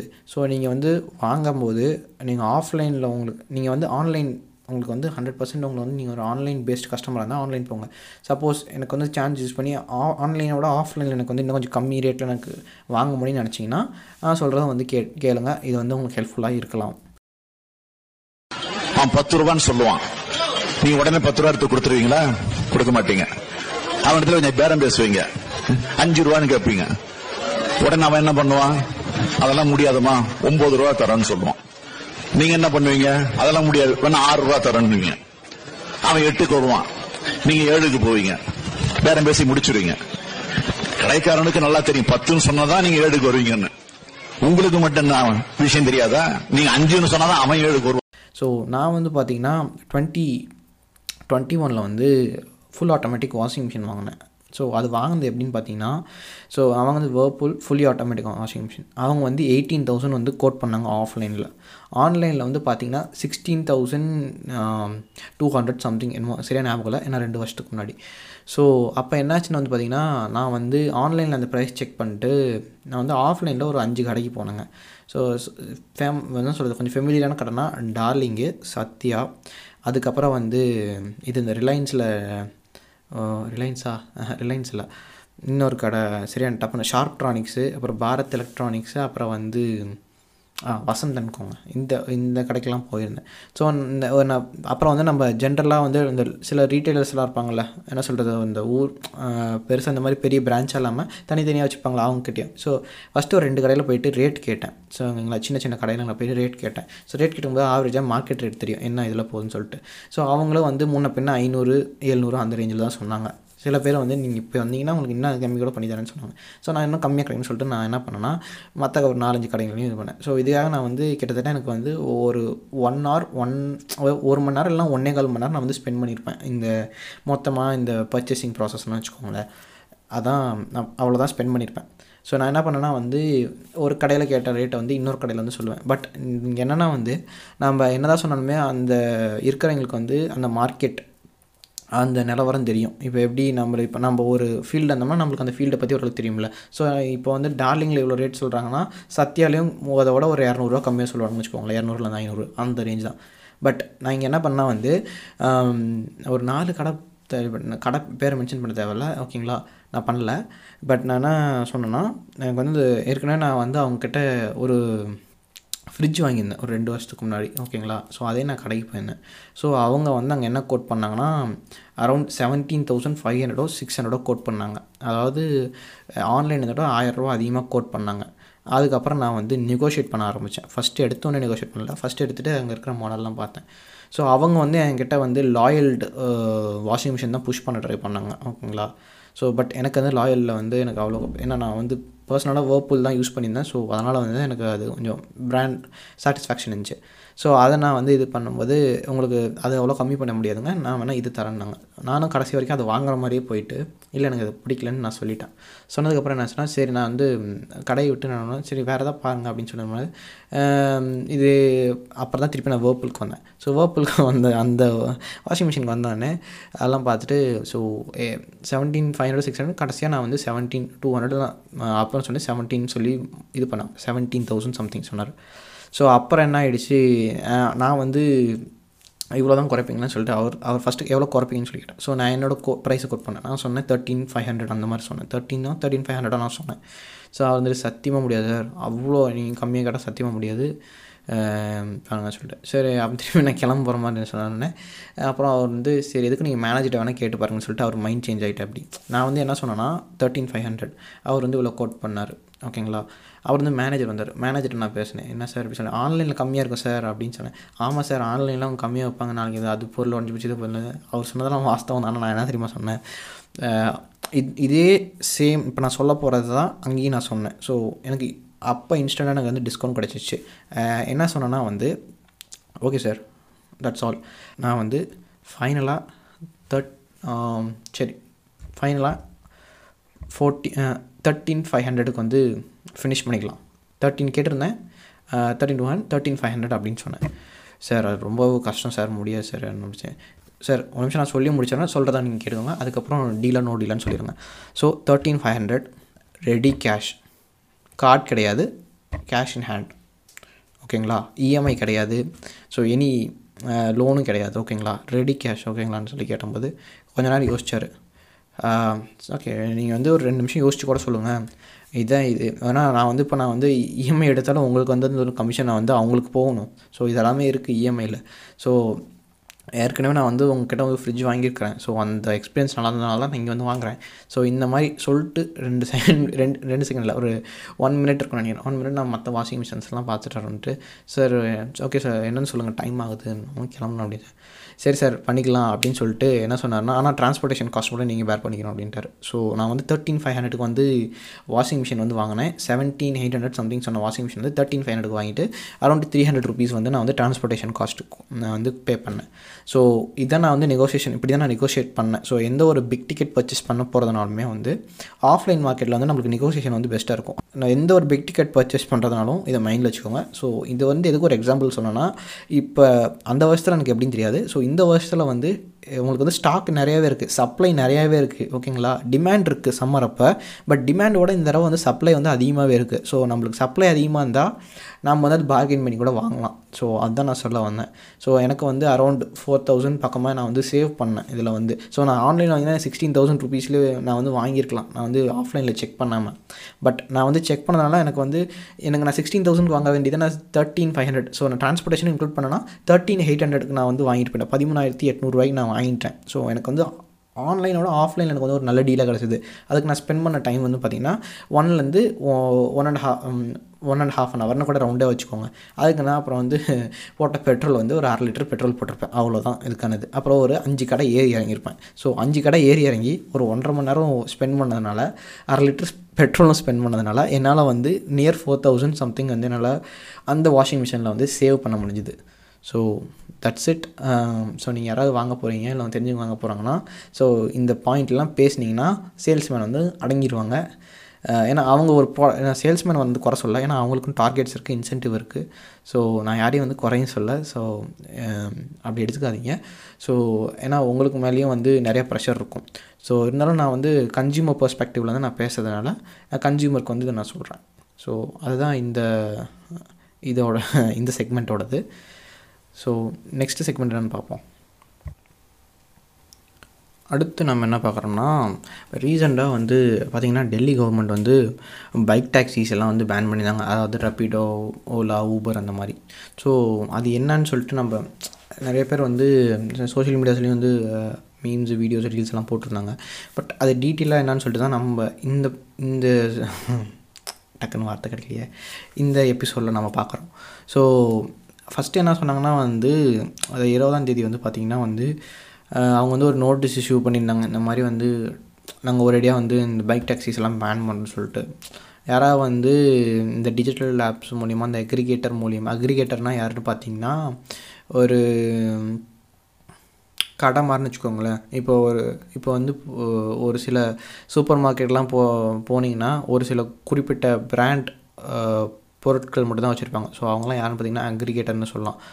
ஸோ அந்த மாதிரி வந்து அக்ரிகேட்டர் நீங்கள் யாரை சொல்ல வராங்கன்னா ரப்பிடோ, ஓலா ஓலான்னு வருது ஓலா ஊபர் அவங்கள தான் சொல்கிறாங்க. ஸோ அது வந்து அதே மாதிரி இந்த அந்த மாதிரி பண்ணாங்கன்னா ஸோ அவங்களுக்கு அப் டு ஒன் லேக் வரைக்கும் ஃபைன்னு சொல்கிறாங்க.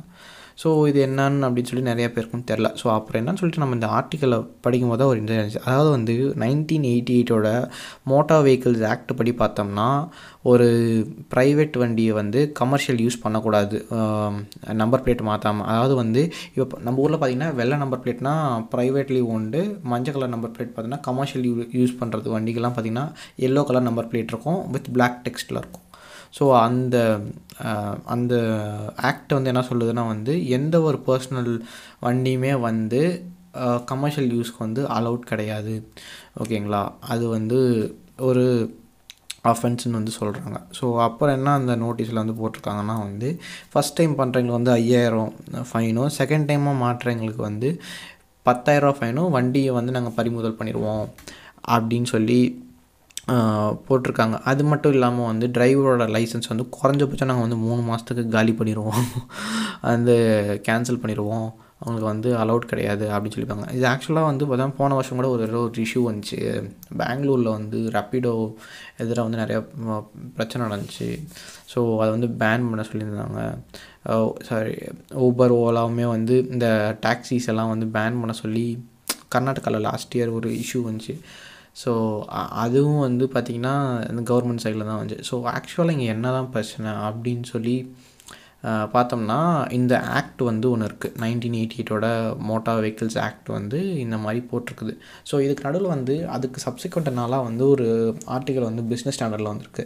ஸோ அந்த ஆர்டிக்கலில் வந்து பார்த்திங்கன்னா ஏன்னா முக்கால்வாசி இந்த மாதிரி ரப்பிடோவில் இல்லை வந்து ஜொமேட்டோ, ஸ்விக்கி, இல்லைனா வந்து ஓலா, ஊபர் இந்த மாதிரி வந்து டிரைவர் இல்லைனா வந்து இந்த மாதிரி டெலிவரி பா டெலிவரி மேனாக வேலை செய்கிறவங்கன்னா முக்கால்வாசி வந்து பார்த்திங்கன்னா இதை வந்து ஒரு பார்ட் டைம் ஜாபாகவும் பார்க்குறாங்க, சில பேர் வந்து ஃபுல் டைமாகவும் பார்க்குறாங்க. ஸோ அவங்களோட டே வந்து பார்த்திங்கன்னா கிட்டத்தட்ட ஒரு நைன்ட்டி எயிட் பர்சன்ட் வந்து பிஸியானது தான் இருக்கும். ஏன்னா வந்து அவங்களுக்கு கிடைக்கிற ரெஸ்ட்டே வந்து பார்த்திங்கன்னா மிஞ்சி மிஞ்சி போனால் சாப்பிட்றப்ப கொஞ்சம் ரெஸ்ட் கிடைக்கும்.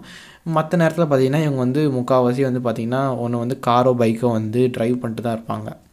ஸோ அவங்களுக்கு வந்து இந்த நியூஸ்லாம் வந்து டக்குன்னு தெரியல. ஸோ இது ஆக்சுவலாக வந்து பேன் ஆனது எங்கன்னு பார்த்திங்கன்னா வந்து டெல்லியில். ஓகேங்களா, ஸோ அதுமாதிரி மகாராஷ்டிராலையும் இதே மாதிரி ஒரு இஷ்யூ வந்துட்டுருக்கு. ஸோ டெல்லியில் வந்து பேன் பண்ணிடுங்க. பட் இந்த ரப்பீடோவில் வேலை செய்கிற அந்த எம்ப்ளாயீஸ்க்கு வந்து இது தெரியல, இந்த மாதிரி ஒரு பேன் ஆனதுக்கு முக்கால்வாசி பேருக்கு வந்து தெரியல. ஏன்னா அவங்களுக்கு வந்து இந்த மாதிரி ஏன்னா எப்பயுமே ஃபுல்லி ஆக்குபைடாக இருக்கிறவங்களுக்கு வந்து பார்த்திங்கன்னா நியூஸோ இது கவனிக்கிறதுக்கோ கண்டிப்பாக டைமே இருக்காது. ஸோ அவங்களுக்கு வந்து இந்த நோட்டீஸ் வந்து கவர்மெண்ட் இஷ்யூ பண்ணதே வந்து தெரில.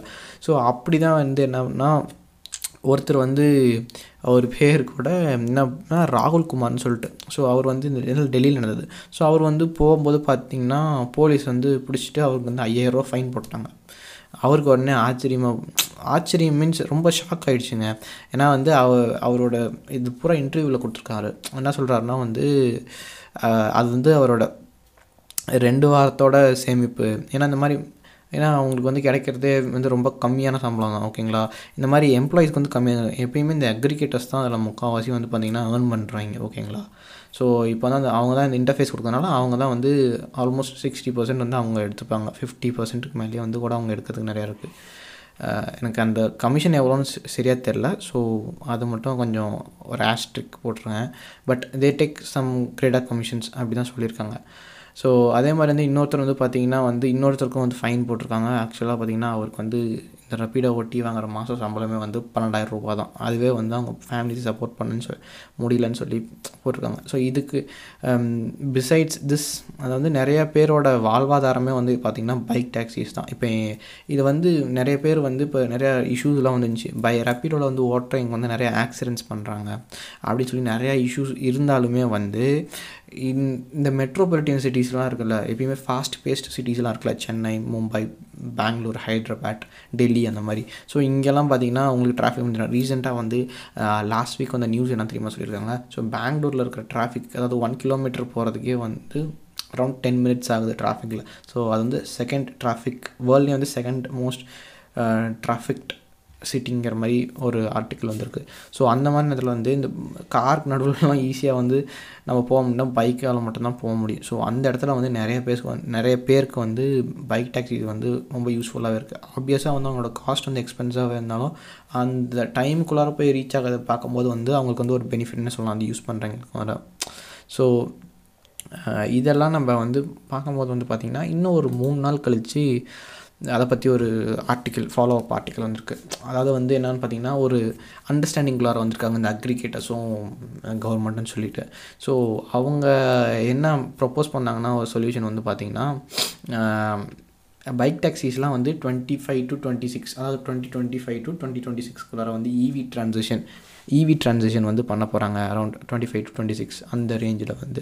ஸோ அதுக்குள்ள அந்த விண்டோவை வச்சுக்கிட்டு எங்களை ஆப்ரேட் பண்ண அலோவ் பண்ணுங்கன்னு சொல்லி ஒரு சொல்யூஷன் அப்ரூவ் பண்ணியிருக்காங்க. ஸோ அதெல்லாம் பார்க்கும்போது சைட் பை சைடு வந்து அவங்களுக்கு வந்து இதில் ஏதாவது வெளியில் வர்றதுக்கான வழி இருக்கா, எனி வே அவுட் அப்படின்னு சொல்லி அவங்க பார்த்துட்டு இருந்திருக்காங்க. ஸோ இது வந்து கவர்மெண்ட் வந்து ஒத்துக்கிற மாதிரி வந்திருக்கிறாங்க.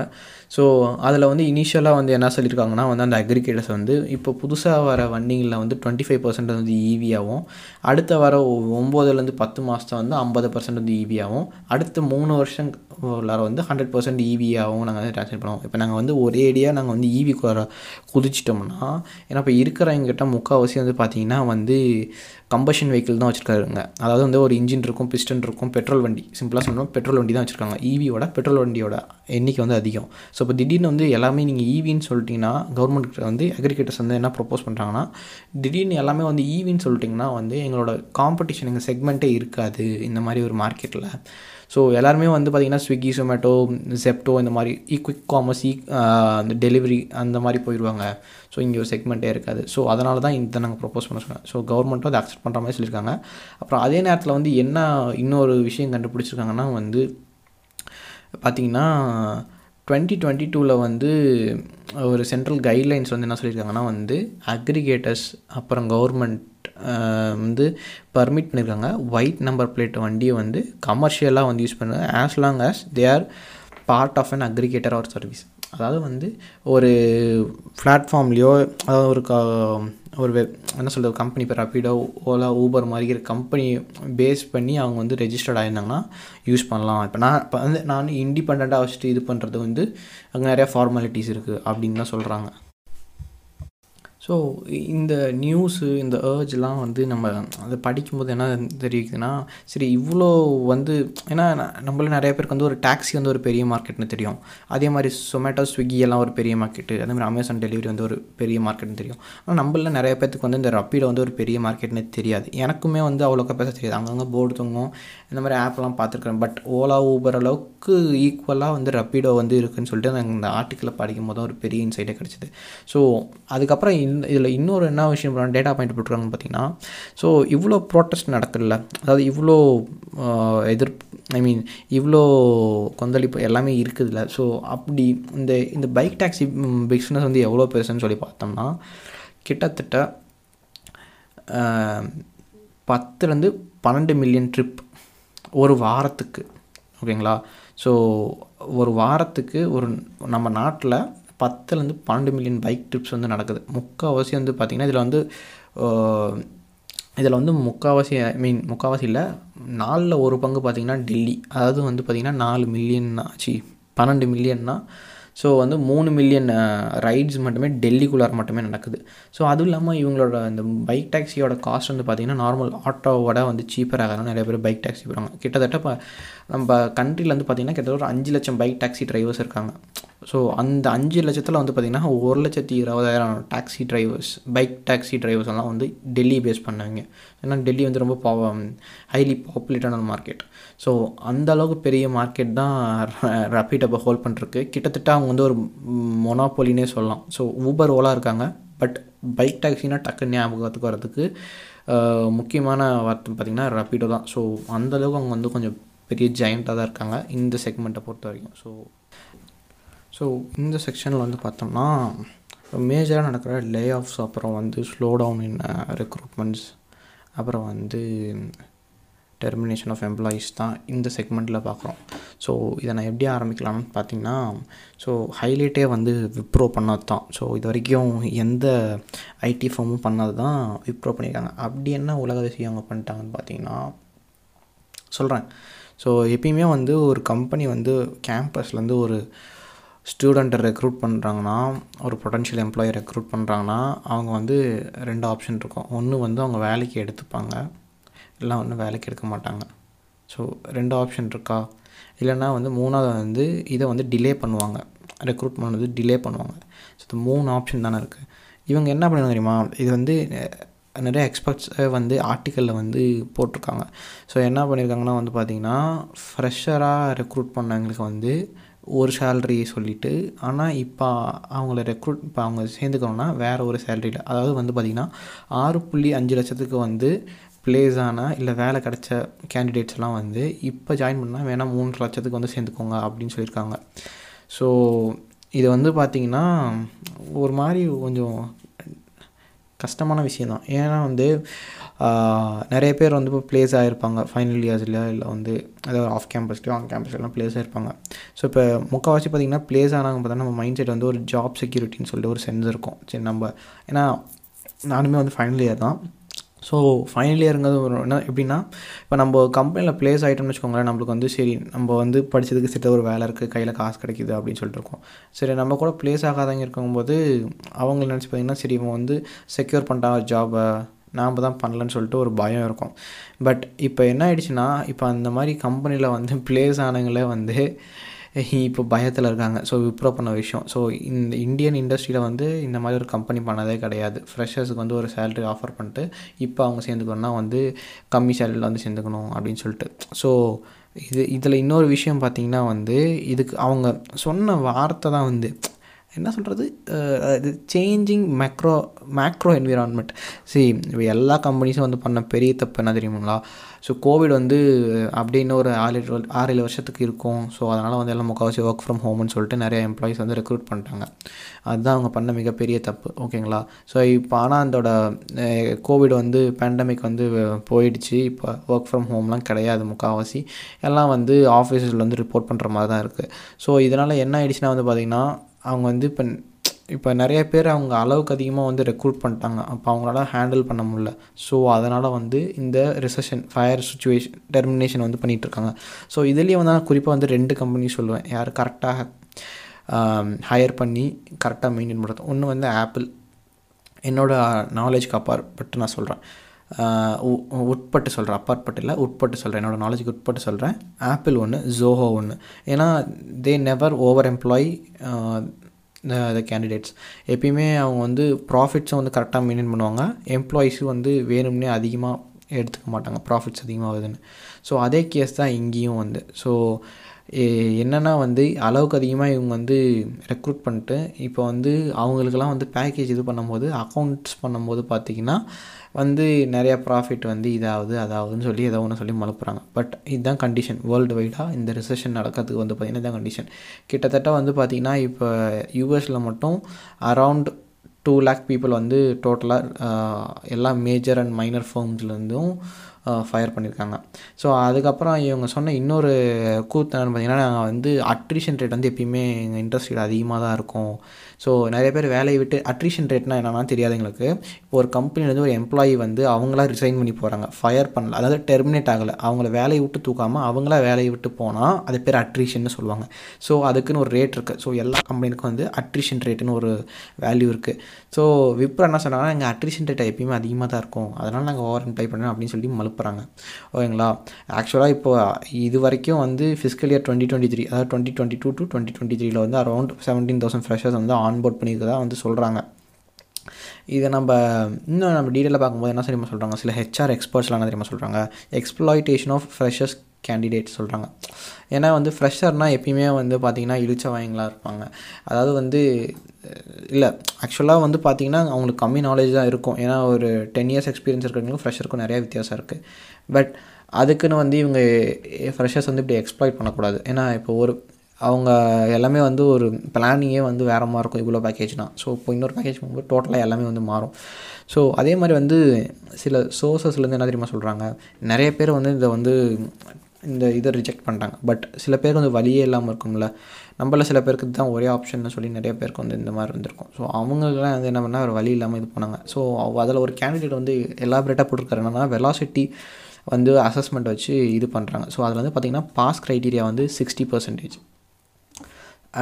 அதுக்கப்புறம் நிறைய பேர் என்ன சொல்லுவாங்க, சிக்ஸ்டி பர்சன்டேஜ் நீங்கள் கிளியர் பண்ணால் சிக்ஸ் பாயிண்ட் ஃபைவ் லேக் பேக்கேஜின்னு அப்படின்னு சொல்லியிருக்காங்க. ஆனால் நிறைய பேர் அதை கிளியர் பண்ணியுமே வந்து அவங்களுக்கு வந்து ஆஃபர் லெட்டரோ இல்லை வந்து வேறு எந்த கைண்ட் ஆஃப் இதுவுமே வந்து அவங்களுக்கு வந்து நோட்டிஃபிகேஷனே வரல. அதே சமயத்தில் இன்னொன்று வந்து என்ன சொல்லியிருக்காங்கன்னா, நாங்கள் இது கம்ப்ளீட்டாக சக்ஸஸ்ஃபுல்லாக முடிச்சாலுமே வந்து எங்களை வந்து த்ரீ பாயிண்ட் ஃபைவ் லேக் தான் வந்து புஷ் பண்ண ட்ரை பண்ணுறாங்க. அதாவது வந்து அதுக்கு போங்கன்னு சொல்லி சஜஸ்ட் பண்ணுறாங்க அப்படின்னு சொல்கிறாங்க. இது வந்து என்ன பிரச்சனை வந்து, இவங்க waiting period one or two மந்த்ஸ்ன்னு சொன்னால் யாரும் வந்து பெருசாக ஏதோ இவ்வளோ வருத்தப்பட போகிறதில்ல. அவங்க என்ன தெரியுமா சொல்லிடுறாங்க, வெயிட்டிங் பீரியட் வந்து almost eight months wait period. ஓகேங்களா? அந்த எயிட் மந்த்ஸில் ரொம்ப லாங் டைம், அதாவது ஒரு வருஷத்தில் முக்கால்வாசி, மீதி நாலு மாதம் தான் இருக்குது. ஸோ எயிட் மந்த்ஸ் வந்து ரொம்ப பெரிய டைம் ஃப்ரேம். ஸோ அந்த டைம் ஃப்ரேமுக்கு வந்து வெயிட்டிங் பீரியட் கொடுத்துருக்காங்க. அதுவும் இல்லாமல் இதில் என்ன சொல்கிறாங்கன்னா வந்து, இந்த கேண்டிடேட்ஸ் யார் அந்த டெஸ்ட்லாம் அட்டன் பண்ணாங்களோ அவங்க என்ன சொல்கிறாங்கன்னா வந்து, இதில் கேட்டிருக்க கொஷின்ஸ்லாம் வந்து பார்த்திங்கன்னா அமேசானோட எஸ்டி ஒன் ஸோ அந்த லெவல் ஆஃப் கொஷின்ஸ்லாம் வந்து கேட்டிருக்காங்க. எங்களுக்கு வேறு சாய்ஸ் எல்லாம் என்ன பண்ணுறதுன்னு. ஸோ இதுக்கெல்லாம் அவங்க சொல்கிற விஷயம் பார்த்திங்கன்னா, நாங்கள் அட்ரிஷன் ரேட் எதிர்பார்த்தோம், ஆனால் நாங்கள் அட்ரிஷன் ரேட் எதிர்பார்த்த மாதிரி இல்லைங்க.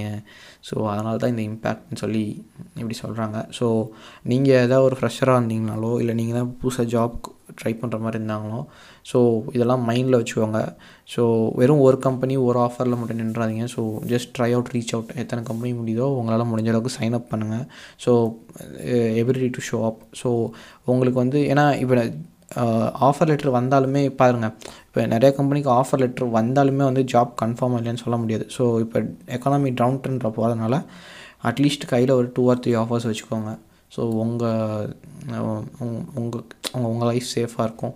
ஸோ ஒரு ஒரு கம்பெனி நம்ம மட்டுமே இருந்தவங்க இன்றைக்கி அப்படி தான். ஏன்னா அந்த இதில் கோட் பண்ணியிருக்காங்க ஸ்பெசிஃபிக்காக வந்து, so nowhere else to go. அதனால் வந்து மூணு புள்ளி அஞ்சு லட்சம் தான் அவங்க வந்து சில பேர் எடுத்துகிட்டு அட்டன் பண்ணுறாங்க.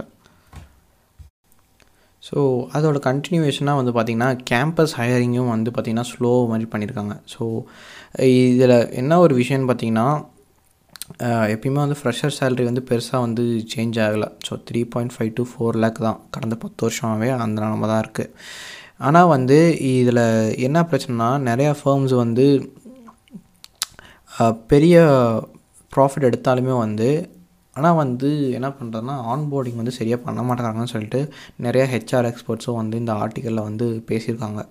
ஸோ அதே மாதிரி வந்து எந்த ஸ்டூடெண்ட் வந்து ஒரு அடிஷ்னலாக ஒரு சர்டிஃபிகேட் கோர்ஸோ இல்லை வந்து ஒரு ரிலையபிள் சோர்ஸ்லேருந்து ஒரு சர்டிஃபிகேஷன் வச்சுருந்தாலுமே வந்து அவங்க சேலரி வந்து between six to ten lakh வந்து இருக்குது ரொம்ப. ஆனால் அந்த மாதிரி ரொம்ப கம்மி தான். ஸோ வந்து பார்த்திங்கன்னா என்ன சொல்ல வராங்கன்னா, இப்போ வந்து இதில் ஒரு ஹெச்ஆர் வந்து என்ன சொல்லியிருக்காருன்னா, freshers are not billable sources right away. So பில்லபிள்னால் என்னென்னா வந்து, இப்போ வந்து கார்பரேட்டுக்குள்ளெல்லாம் போயிட்டிங்கன்னா வந்து ஒவ்வொரு டீமுக்கு ஒரு குறிப்பிட்ட கிளைண்ட்ஸ் இருப்பாங்க. நீங்கள் உங்கள் டீம் எத்தனை கிளைண்ட் கொண்டு வந்து நீங்கள் தனிப்பட்ட முறையில் எத்தனை கிளைண்ட்டு நீங்கள் பிடிச்சி கொடுத்துருக்கீங்க, அதாவது நீங்கள் ஒரு பிஸ்னஸ் வாங்கியிருக்கீங்க அப்படின்னு சொல்லி தான் அந்த பில்லபிள்னு சொல்கிறது. ஸோ ஃப்ரெஷர்ஸ்க்கு வந்து பார்த்திங்கன்னா பில்லபிள்ஸ்லாம் எடுத்தவொடனே கிடைக்காது. ஃபஸ்ட்டு வந்து அசிஸ்டண்ட்டாக இருப்பாங்க, அப்புறம் வந்து பார்த்திங்கன்னா வந்து அசோசியேட்டாக இருப்பாங்க, அதுக்கப்புறம் பார்த்திங்கன்னா டீம் லீட், இந்த மாதிரி நிறையா ரோல்ஸ் இருக்குல்ல. ஸோ ஃப்ரெஷராக போனவொடனே நம்ம ஒரு பில்லபிள் ரிசோர்ஸ் இல்லைன்னு சொல்லி ஒரு ஹெச்ஆர் சொல்கிறாங்க. அதனால் வந்து இந்த கேம்பஸ் ஹையரிங்லாம் வந்து ஸ்லோ ஆகும். அதே மாதிரி வந்து ஒரு டென் இயர்ஸ் பர்சன்ட் எக்ஸ்பீரியன்ஸ் வந்து ஃப்ரெஷர்ஸ்ட்டு இருக்காது. ஏன்னா அது வந்து ஒரு என்ன சொல்கிறது, ஒரு சென்ஸே இல்லாத மாதிரி பேசுகிறாங்க. ஏன்னா வந்து ஆப்வியஸாக ஃப்ரெஷ்ஷருக்கும் என்ன அர்த்தம், புதுசாக வந்தவன் பத்து வருஷம் எக்ஸ்பீரியன்ஸ் இல்லாதவங்கன்னா கம்பேர் பண்ண முடியாதுல்ல.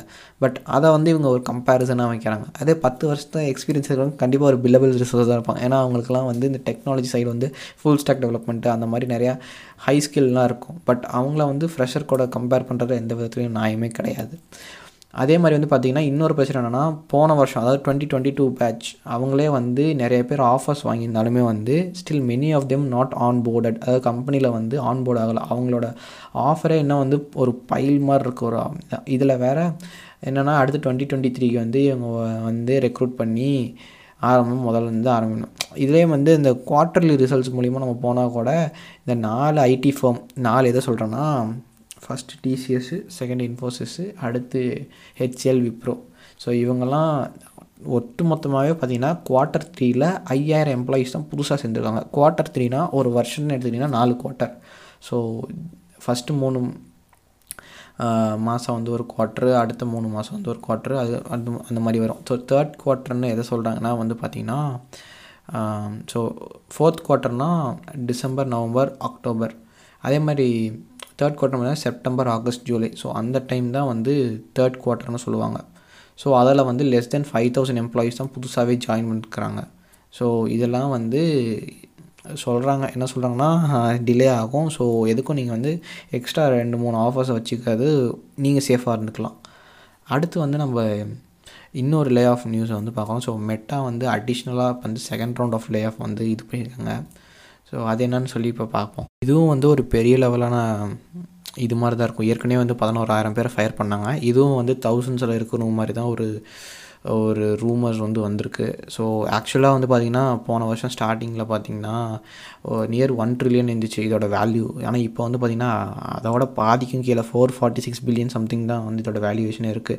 ஸோ இவங்க வந்து ப்ராஃபிட்ஸ் காமிக்கிறதுக்கு அவசரம் எல்லா கம்பெனிஸுமே, இது ஃபேஸ்புக் எல்லாமே, மெட்டாவை மட்டும் சொல்ல, so each and every mid size to large size எல்லா கார்பரேட்டுமே வந்து பார்த்திங்கன்னா வந்து அவங்க ப்ராஃபிட்ஸ் போஸ்ட் அப் பண்ணுறதுக்கு வந்து they fire employees. So but there are many other ways to do that.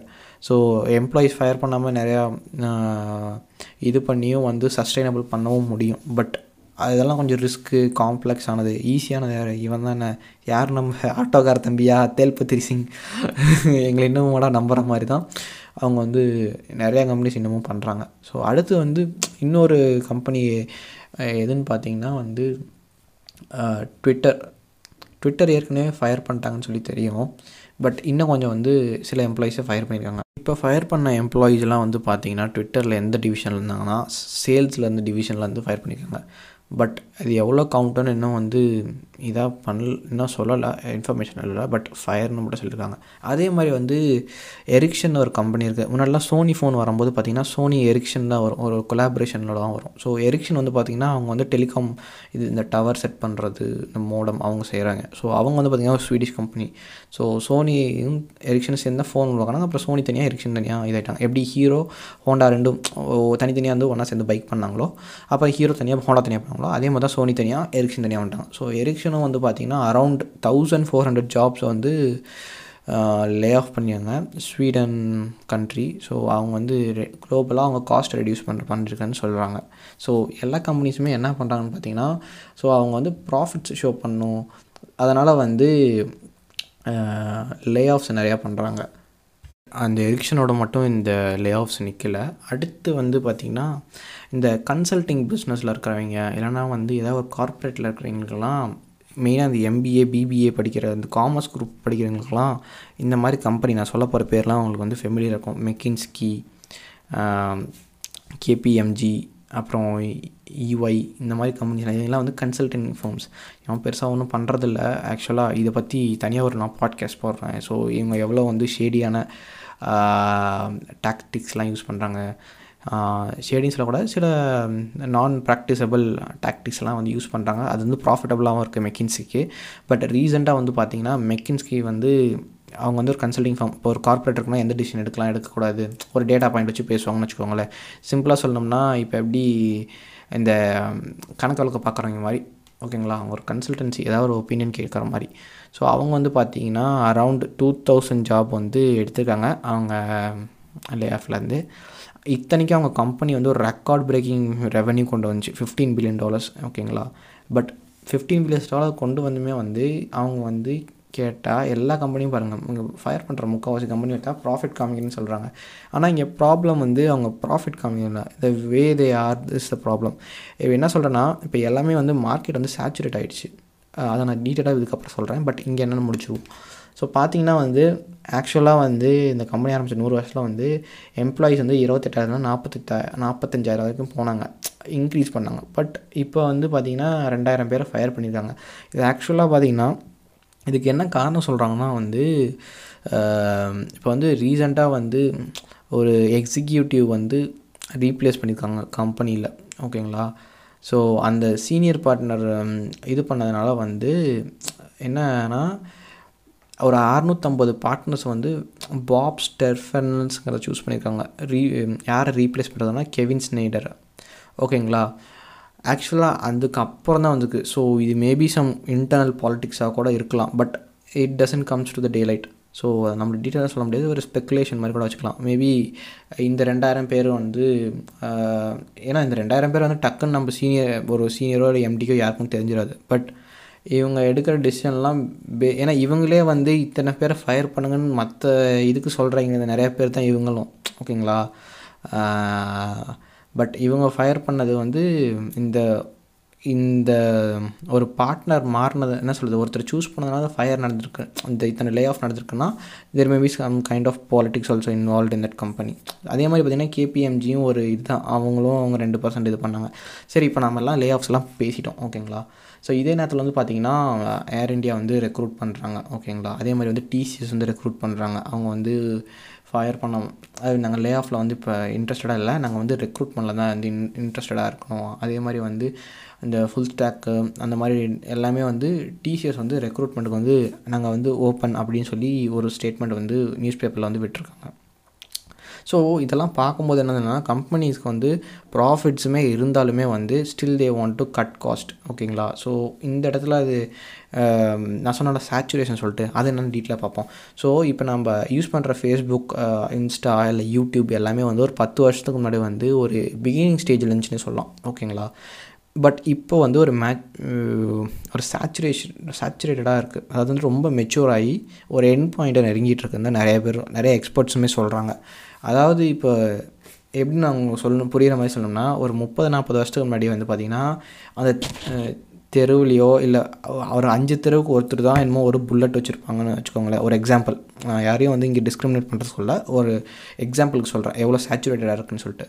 So அப்படி ஒரு புல்லட் வச்சுருந்தாங்க. இன்றைக்கெலாம் பார்த்திங்கன்னா அட்லீஸ்ட் தெருவுக்கு ஒரு பத்து பேர் வந்து ராயல் என்ஃபீல்டு வச்சுருக்காங்க புல்லட். முன்னாடிலாம் ஏன் புல்லட் ஆகுன்னு கேட்டோன்னா அந்த சவுண்டு, அந்த கிளாஸு, அந்த மாஸ், அதெல்லாமே ஓகே. பட் இப்போ எல்லாமே வந்து எல் பார்க்குற எல்லாருமே ஏன்னா இப்போ வந்து ஒரு பொருள் வந்து ஒரு யூனிக் ப்ராஸ்பெக்டிவ் எப்படி இருக்குன்னா வந்து கம்மி குவான்டிட்டியில் இருக்கும்போது தான் வந்து அதுக்கு ஒரு வேல்யூவே அதிகமாக இருக்கும்னு வச்சுக்கோங்களேன். ஏன்னா லிமிட்டட் ரன்னு, ஏன்னா அதுக்கு வந்து சப்ளை கம்மியாக இருக்குது, டிமாண்ட் அதிகமாக இருக்குது, அதனால் ஒரு ஒரு அட்டென்ஷன் க்ரியேட் பண்ணும். ஓகேங்களா, பட் இப்போ அதே கேஸ் எடுத்துக்கோங்களேன். இப்போ ராயல் என்ஃபீல்டு வச்சுருக்குன்னு சொன்னோன்னா ஒரு ஒரு பெரிய விஷயமே இல்லை. அது வந்து ஒரு சிக்ஸ் ஃபிஃப்டி சிசியோ இல்லை அந்த மாதிரி வச்சுருந்தா கூட கொஞ்சம் பெருசாக அப்பயும் பெருசாக இல்லை ஒரு அளவுக்கு பார்க்குறாங்க. பட் அதே வந்து ஒரு தேர்ட்டி இயர்ஸ்க்கு முன்னாடி இருந்த இது வந்து அந்த என்ன சொல்கிறது அந் அந்த வியூ வந்து இல்லை, ஓ அவரா அப்படியா. அதே மாதிரி இப்போ ஒரு முப்பது வருஷம் முன்னாடினா இன்ஜினியர்னால் பெருசாக சொல்லுவாங்க. அதே இப்போனா இன்ஜினியர்லாம் தெருவுக்கு தெருவு ஒருத்தருக்கும் வீட்டுக்கு ரெண்டு மூணு பேர் இருக்கணும் அப்படின்னு சொல்கிற அளவுக்கு இருக்கிறதுனால அதே தான் இங்கேயும் நடக்குது. ஓ சேச்சுரேட் ஆகிடுச்சு. ஸோ இவங்க என்ன தான் வந்து இதெல்லாம் பண்ணாலுமே வந்து so it's going to be still like that. Any புதுசாக ஒரு இது பண்ணுறாங்க ஏன்னா கூகுள் ஆட்ஸு, ஃபேஸ்புக் ஆட்ஸு அது எல்லாமே வந்து இனிஷியலாக நல்லா இருந்துச்சு. பட் காஸ்ட் கஸ்டமர் காஸ்ட் அக்விசிஷனாக ரொம்ப கம்மியாக இருந்துச்சு. ஆனால் இப்போ எல்லாமே ஓவர் சேச்சுரேட் ஆகிடுச்சு. இது நான் பேசுறதுக்காக நான் ஃபினான்ஸ் பேக்ரவுண்டில் தான் வரணும்னு அவசியம் இல்லை. ஸோ இதை படிக்கணும்னா நம்மளுக்கே வந்து ஈஸியாக புரியுது. ஸோ ஓகேங்களா, ஸோ அதே மாதிரி நீங்கள் வந்து ஒரு கம்பெனிக்கு லாயலாக இருங்க இருக்காதீங்கன்னு நான் சொல்ல வரல. ஸோ நீங்கள் எவ்வளோ தான் லாயல் நீங்கள் ஹண்ட்ரட் பர்சன்ட் லாயலாக இருந்தாலும் சரி ஓகேங்களா, there is a ninety-nine point nine percent chance that you will get fired in any recession possible, including me, unless and un- until that zero point zero zero one percent company is uh, maybe uh, Tata, Apple or Zoho. So பார்த்தீங்கன்னா இதுதான் reality. நீங்கள் வந்து ஒரு வேலையை விட்டுட்டு இன்னொரு வேலைக்கு போகும்போது கஷ்டம் கம்ஃபர்டபுளாக ஃபீல் பண்ணாலும் எதாக இருந்தாலும் சரி, நீங்கள் ஒரு ஹையர் பே கிடச்சும் நீங்கள் வேலையை பார்க்காம இங்கே கம்ஃபர்டபுளாக இருக்குன்னு பார்க்கும்போது so there are some catch in that. So அதையும் மைண்டில் வச்சுக்கோங்க. நீங்கள் எவ்வளோ தான் உங்கள் லாயல்ட்டியை காமிச்சாலுமே வந்து ஒரு கம்பெனிக்கு வந்து காஸ்ட்டு கட் பண்ணோம்னா ஆயிரம் இருக்கும் காசு, ப்ரொடக்ஷன் இது பண்ணலாம், சப்ளை செயின் இது பண்ணலாம், எத்தனை வழி இருந்தாலும் சரி முதல்ல நம்ம ஆட்டோக்கார தம்பி தூக்கு அப்படின்னு தான் தூக்குவாங்க. இது வந்து ஜோக் கிடையாது, இது வந்து ரியாலிட்டி. நீ இப்போ பார்த்தீங்கன்னா அரௌண்ட் டூ லேக் பீப்புள் வந்து வேர்ல்டு வைட் ஃபோராக வந்து ஃபயர் ஆகிருக்காங்க. ஸோ ரெண்டு லட்சம் பேர் ஃபயர் ஆனதை வந்து இது உங்களுக்கு தெரிவிக்கலைன்னா இனிமேல் யார் வந்தாலும் காப்பாற்ற முடியாது. So always have room for error ஓகேங்களா. ஸோ என்ன தான் ஹண்ட்ரட் பர்சன்ட் இருந்தாலும் நைன்டி நைன் பர்சன்ட் இருந்தாலுமே மீதி ஒன் பர்சன்ட் வந்து பிளான் பி வச்சுக்கிறது சேஃப். ஸோ அதுதான் இந்த எபிசோட வருது. அடுத்து நம்ம நம்ம நெய்பரிங் கண்ட்ரியோட நிலமை ரொம்ப பரிதாபமாக இருக்குது, சீரியஸாக சொல்கிறேன். ஸோ பார்த்திங்கன்னா வந்து பாகிஸ்தான் வந்து நிறையா நம்ம மேலே போர்லாம் தொடுத்துருக்கானுங்க. பட் இப்போ பார்த்திங்கன்னா வந்து பாகிஸ்தான் பார்த்திங்கன்னா ஸோ அவங்களோட வந்து இது நான் எதுக்குன்னா ஃபினான்ஸ் பாயிண்ட் ஆஃப் வியூவில் சொல்கிறேன். ஸோ அவங்க கம் கண்ட்ரியோட எக்கானமி வந்து ரொம்ப டவுனாக இருக்குது. ஆக்சுவலாக பார்த்திங்கன்னா அவங்க லோன் வாங்க லோன் கூட எலிஜிபிள் ஆகிறதுக்கு ரொம்ப கஷ்டம் ஓகேங்களா. ஸோ இன் ஐஎம்எஃப்ன்ற ஒன்று இருக்குது, ஸோ இன்டர்நேஷ்னல் மானிட்டரி ஃபண்டுன்னு சொல்லிட்டு. ஸோ அவங்க தான் வந்து லோன் ப்ரொவைடரு, இந்த மாதிரி ஏதாவது ஸ்கீம் ப்ரொவைடரு பெரிய லெவலில் பண்ணுறது ஒரு கண்ட்ரிக்கு அந்த மாதிரி ஓகேங்களா. ஸோ அவங்களே வந்து ஆக்சுவலாக ரிப்பீட்டடாக லோன் கொடுத்துட்டு இந்த தடவை லோன் கொடுக்க க்ரைட்டீரியா நீங்கள் மீட் பண்ணலன்னு சொல்லி சொல்லிட்டாங்க பாகிஸ்தானை பார்த்து. ஸோ பாகிஸ்தான் வந்து நிறையா கரப்ஷன் இருக்குது, இந்தியாவோட பெரிய கரப்ஷன் இருக்குது ஓகேங்களா. பட் இப்போ வந்து ஐபி ஐ சாரி ஐபிஎம்னு வருது, ஐஎம்எஃப் வந்து பெயில் அவுட் பண்ணுறதுக்கு வந்து என்ன சொல்லியிருக்காங்கன்னா வந்து ஸோ அவங்க வந்து ஹெல்ப் பண்ண தயாராக. So near one seventy billion rupees ருபீஸில் சொல்கிறேன், ஸோ டாலர்ஸில் சொல்கிறேன். ஸோ ருபீஸ் வந்து தர ரெடியாக இருக்காங்களாம். ஆனால் வந்து அவங்க வந்து குறிப்பிட்ட மெஷர் எடுக்கணுமா. ஸோ அதனால் இப்போ பாகிஸ்தான் வந்து என்ன பண்ணியிருக்காங்கன்னு வந்து பார்த்திங்கன்னா டேக்ஸ் எல்லாம் ஏற்றிருக்காங்க. எது இதெல்லாம் டேக்ஸ் பார்த்திங்கன்னா சன்கிளாஸுக்கெலாம் டேக்ஸ் ஏற்றிட்டானுங்க. ஏன்டா டே சன்கிளாஸ்க்கு ஏன்டா டே, மொபைல் ஃபோன்னா கூட சரி ஓகே, சரி business class air travel okay, சரி கல்யாண மண்டபத்துக்கெலாம் ஆல் சாரி டேக்ஸ் எதுனே ஓகே, சன்கிளாஸ் எதுக்குடா. ஸோ பார்த்திங்கன்னா சே டேக்ஸ் எல்லாம் வந்து சேல்ஸ் டேக்ஸ்லாம் வந்து பதினேழுலேருந்து இருபத்தஞ்சி பர்சன்ட் லக்ஸரி ஐட்டம்ஸ் மேலே. அதே மாதிரி ஜென்ரல் சேல்ஸ் டேக்ஸ்லாம் வந்து என்னென்னு பார்த்திங்கன்னா பதினேழுலேருந்து பதினெட்டு பர்சன்ட் ஏற்றிட்டானுங்க.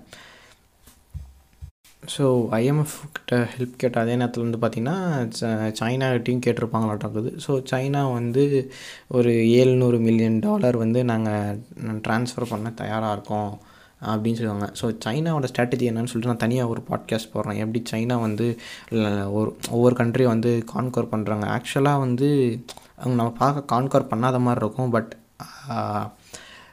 நம்ம உண்மையாக பார்த்தோம்னா தெரியும் அவங்க வந்து கான்கர் பண்ணுறது வந்து சும்மா போய் பழைய மாதிரி அடித்து நாட்டை பிடுங்கிறது கிடையாது. ஸோ அவங்க பண்ணுறதுலாம் வந்து பார்த்திங்கன்னா டெக்னாலஜி, ஃபினான்ஸு, எக்கனாமி மூலிமா வந்து அவங்க பண்ணுற விஷயம் எல்லாமே இருக்குது. அதே மாதிரி வந்து அவங்க ஐஎம்எஃப்ட்ட வந்து ரீச் அவுட் பண்ணும்போது வந்து ஐஎம்எஃப்பும் ஐஎம்எஃப்க்குமே வந்து தெரியும் எப்படி பாகிஸ்தானோட எக்கானமி இருக்குதுன்னு சொல்லிட்டு. அவங்க வந்து சொல்லிட்டாங்க நீ அது நீ வந்து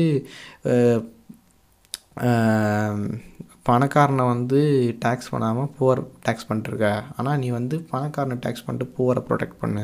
ஸோ இதுலேருந்து என்ன தெரியுதுன்னா ஸோ அவங்க முக்கால்வாசி அவங்க கண்ட்ரி வந்து ஒரு மாதிரி ஒரு ஸ்டாண்டர்டே கிடையாது, ஒரு இண்டஸ்ட்ரி ஸ்டாண்டர்டே கிடையாது ஓகேங்களா. ஸோ அது வந்து அங்கே ஒரு பிரச்சனை. ஸோ ஒரு ப்ராப்பரான கவர்மெண்ட் கிடையாது, ப்ராப்பரான எதுவுமே கிடையாது இவங்க இதுதான் சொல்லுது ஓகேவா. ஸோ அதே மாதிரி வந்து பார்த்திங்கன்னா பாகிஸ்தானோட ஃபாரின் எக்ஸ்சேஞ்சே வந்து அன்னியே செலாவணின்னு சொல்லுவாங்க தமிழில். ஸோ த்ரீ பில்லியன் டாலர்ஸ் தான் இருக்குது. அதாவது வந்து பார்த்திங்கன்னா பத்துலேருந்து பாஞ்சு நாள் ஒரு ரெண்டு வாரத்துக்கு தான் தரும். ஸோ இப்போ இந்த டாலர் வச்சு தான் ட்ரேடே நடக்கும் ஓகேங்களா. இப்போ ரீசெண்டாக இந்தியா வந்து ரஷ்யா கூட வந்து ருப்பீஸில் ட்ரேட் பண்ணுறாங்க. ஸோ இப்போ சைனாலாம் சில கண்ட்ரிஸு கூட ஈரான் கூட நினைக்கிறேன், ஈரானா Iraq I am not sure of that, but அது ரெண்டில் ஏதோ ஒன்று அவங்க ட்ரேட் பண்ணுறது பார்த்திங்கன்னா எண்ணில் தான் சாரி யுவானில் தான் ட்ரேட் பண்ணுறாங்க, சைனீஸ் யுவானில் தான் வந்து ட்ரேட் பண்ணுறாங்க. ஸோ அந்த மாதிரி ட்ரேட் பண்ணுறது மூலிமா அவங்களோட ஃபாரின் எக்ஸ்சேஞ்ச் வந்து அவங்க ப்ரிசர்வ் பண்ணிக்கிறாங்க. ஸோ இப்போ இந்தியா வந்து கச்சா எண்ணெய் வந்து பார்த்திங்கன்னா ரஷ்யா எடுத்தாங்க. அதுக்கு முன்னாடி வந்து மற்ற கண்ட்ரிஸ் வந்து வாங்கும்போது டாலர்ஸில் தான் வாங்குவாங்க. So dollars like international currency மாதிரி, ஏன்னா மற்ற கரன்சிலாம் அது ஒரு ஸ்டாண்டர்டாக வச்சு தான் இது பண்ணும். ஓகேங்களா? ஸோ அதுதான் பேசிக்காக பாகிஸ்தானோட சுச்சுவேஷனை பற்றி. ஸோ அவ்வளோதான் இந்த பாட்காஸ்ட்டுக்கு. ஸோ இது வந்து ஒரு புது ட்ரை, எப்படி இருக்குன்னு சொல்லுங்கள். ஸோ அவங்க ஃபீட்பேக் வந்து ரொம்ப ஹெல்ப்ஃபுல்லாக இருக்கும். ஸோ இதுக்கு வந்து நிறைய டைம் ஸ்பெண்ட் பண்ணேன். ஸோ இன்னும் நிறையா இம்பார்ட்டண்ட்டான இன்சைடாக ஒரு கேஸ் ஸ்டடி ப்ரிப்பேர் பண்ணுற, ஒரு பத்து கேஸ் ஸ்டடி ப்ரிப்பேர் பண்ணுற அளவுக்கு இதில் கண்டென்ட் இருந்துச்சு. பட் எனக்கு அதை ரெடி பண்ணுற அளவுக்கு பேஷன்ஸோ டைமும் கிடையாது. ஸோ டைம் கன்ஸ்டன்ட்னால தான் இது முக்கியமான நியூஸ்லாம். ஸோ இன்னும் நிறையா முக்கியமான நியூஸ்லாம் இருக்குது. பட் அதை கம்பேர் பண்ணும்போது இது வந்து ஒரு கண்டினியூஸாக கனெக்ட் த டாட், ஒரு டொமினோ எஃபெக்டில் இருந்ததுனால தான் இந்த டாபிக்ஸ்லாம் சூஸ் பண்ணி நான் இது பண்ணேன். ஸோ நெக்ஸ்ட் வீக்கும் இதே மாதிரி நான் இந்த அப் டு ஸ்பீட் இதை போட ட்ரை பண்ணுறேன். ஸோ இது வந்து கொஞ்சம் டைம் கன்சியூமிங்காக இருக்குது. ஸோ ஒரே ஆளாக நான் வந்து கண்டென்ட் ரெடி பண்ணி அதை வந்து எப்படி டெலிவரபுளாக மாற்றுன்னு சொல்லிட்டு அப்புறம் இதே நான் எடிட்டும் பண்ணோம். ஸோ உங்களோட ஃபீட்பேக்கு, ஃபாலோ, ஷேர், அப்புறம் வந்து இந்த வேர்ட் ஆஃப் மவுத் எல்லாமே வந்து எனக்கு ரொம்ப ஹெல்ப்ஃபுல்லாக இருக்கும். ஸோ இந்த பாட்காஸ்ட்டை போய் நான் நிறைய பேர் ரீச் பண்ணுறதுக்கு. அதே மாதிரி வந்து எனக்கு நான் ஏற்கனவே சொன்ன மாதிரி நான் ஆரம்பிக்கிறதுக்கான இன்ஸ்பிரேஷன் வந்து பார்த்திங்கன்னா meme school MBA. So I thank them. மற்றபடி அவ்வளோதான் இல்லை. ஸோ உங்களுக்கு ஏதாவது ஒரு புதுசாக ஒரு இன்சைட் கற்றுருந்திங்கன்னா, இல்லை இது எப்படி இந்த இதெல்லாம் இருக்குது அந்த மாதிரிலாம் உங்களுக்கு பிடிச்சிருந்துச்சின்னா கமெண்ட், நான் கீழே ஆன் பண்ணுற கமெண்ட் செக்ஷனை. ஸோ அதில் கன்ஃபார்ம் கொஞ்சம் அது ஏதாவது கண்டென்ட்லாம் போட்டிங்கன்னா ஸோ அந்த மாதிரி இம்ப்ரூவ் பண்ணுறதுக்கு கொஞ்சம் ஹெல்ப்ஃபுல்லாக இருக்கும். ஸோ ஃபஸ்ட் பேஜில் இருக்கிற நியூஸ் வந்து லாஸ்ட் பேஜோ இல்லை மிடில் பேஜோ ஏதாவது ஒரு கனெக்ஷனை உண்டுபடுத்தும். ஸோ அதே மாதிரி தான் இதை பேஸ் பண்ணி தான் ஸோ இன்வெஸ்ட்மெண்ட் சீஸ் பற்றி நான் போட்டுட்ருந்தேன். ஸோ இந்த நியூஸ் பேப்பர் ரெகுலராக அட்லீஸ்ட் சும்மா என்ன ஹெட்லைன்ஸ்னு பார்க்காதனால மூலியமாக கூட உங்களுக்கு வந்து ஒரு எக்கானமிஸ் அரவுண்ட் யூ எப்படி வேலை செய்யுதுன்னு கற்றுக்கலாம். ஸோ எனக்கு ஒரு நாளைக்கு ஒரு பேப்பரை டீட்டெயிலாக படிக்கணும்னால வந்து குறைஞ்சபட்சம் ஒரு ஒன் ஹவர் ஆகுது. ஸோ நான் பிஸ்னஸ் ஸ்டாண்டர்ட்லேருந்து மட்டும்தான் கண்டென்ட் எடுத்து போடுறேன். ஸோ நம்ம நிறைய பேப்பரில் இதோட நிறைய கண்டென்ட் ரிப்பீட் ஆகும். பட் காமனாக இருக்கிற மெயின் கண்டென்ட் தான் எடுத்து போகிறேன். ஏன்னா நிறைய பேப்பரை படிக்கிறதுக்கும் எனக்கு சரியான டைம் இல்லை. ஸோ இதை படிக்கிறதே ஒரு மணி நேரம் ஆகுதுன்னா ஸோ நிறைய ஃபேமஸ் ஜேர்னல் இதுதான் இருக்குது. இன்னொன்று இந்த Times of India, Economic Times இருக்குது, பிஸ்னஸ் லைன் இருக்குது, ஃபினான்ஷியல் டைம்ஸ் இருக்குது, நிறையா இருக்குது. பட் இதில் இருக்கிற செவன்ட்டி பர்சன்ட் நியூஸ் எல்லாமே சேமாக தான் இருக்கும். தேர்ட்டி பர்சன்ட் மட்டும் டிஃபர் ஆகும். ஸோ அதெல்லாம் படித்து பண்ணணும்னா ரொம்ப அதுக்கு யாரும் கம்பெனிக்கு ஆள் இல்லை. ஸோ சிங்கிளால் பண் ஒரு கண்டென்ட் ரெடி பண்ணுறது ரொம்ப டிஃபிகல்ட். ஸோ நீங்கள் போகிற ஒவ்வொரு லைக்குமே வந்து ரொம்ப ஹெல்ப்ஃபுல்லாக இருக்கும். So thanks for listening. Have a good day.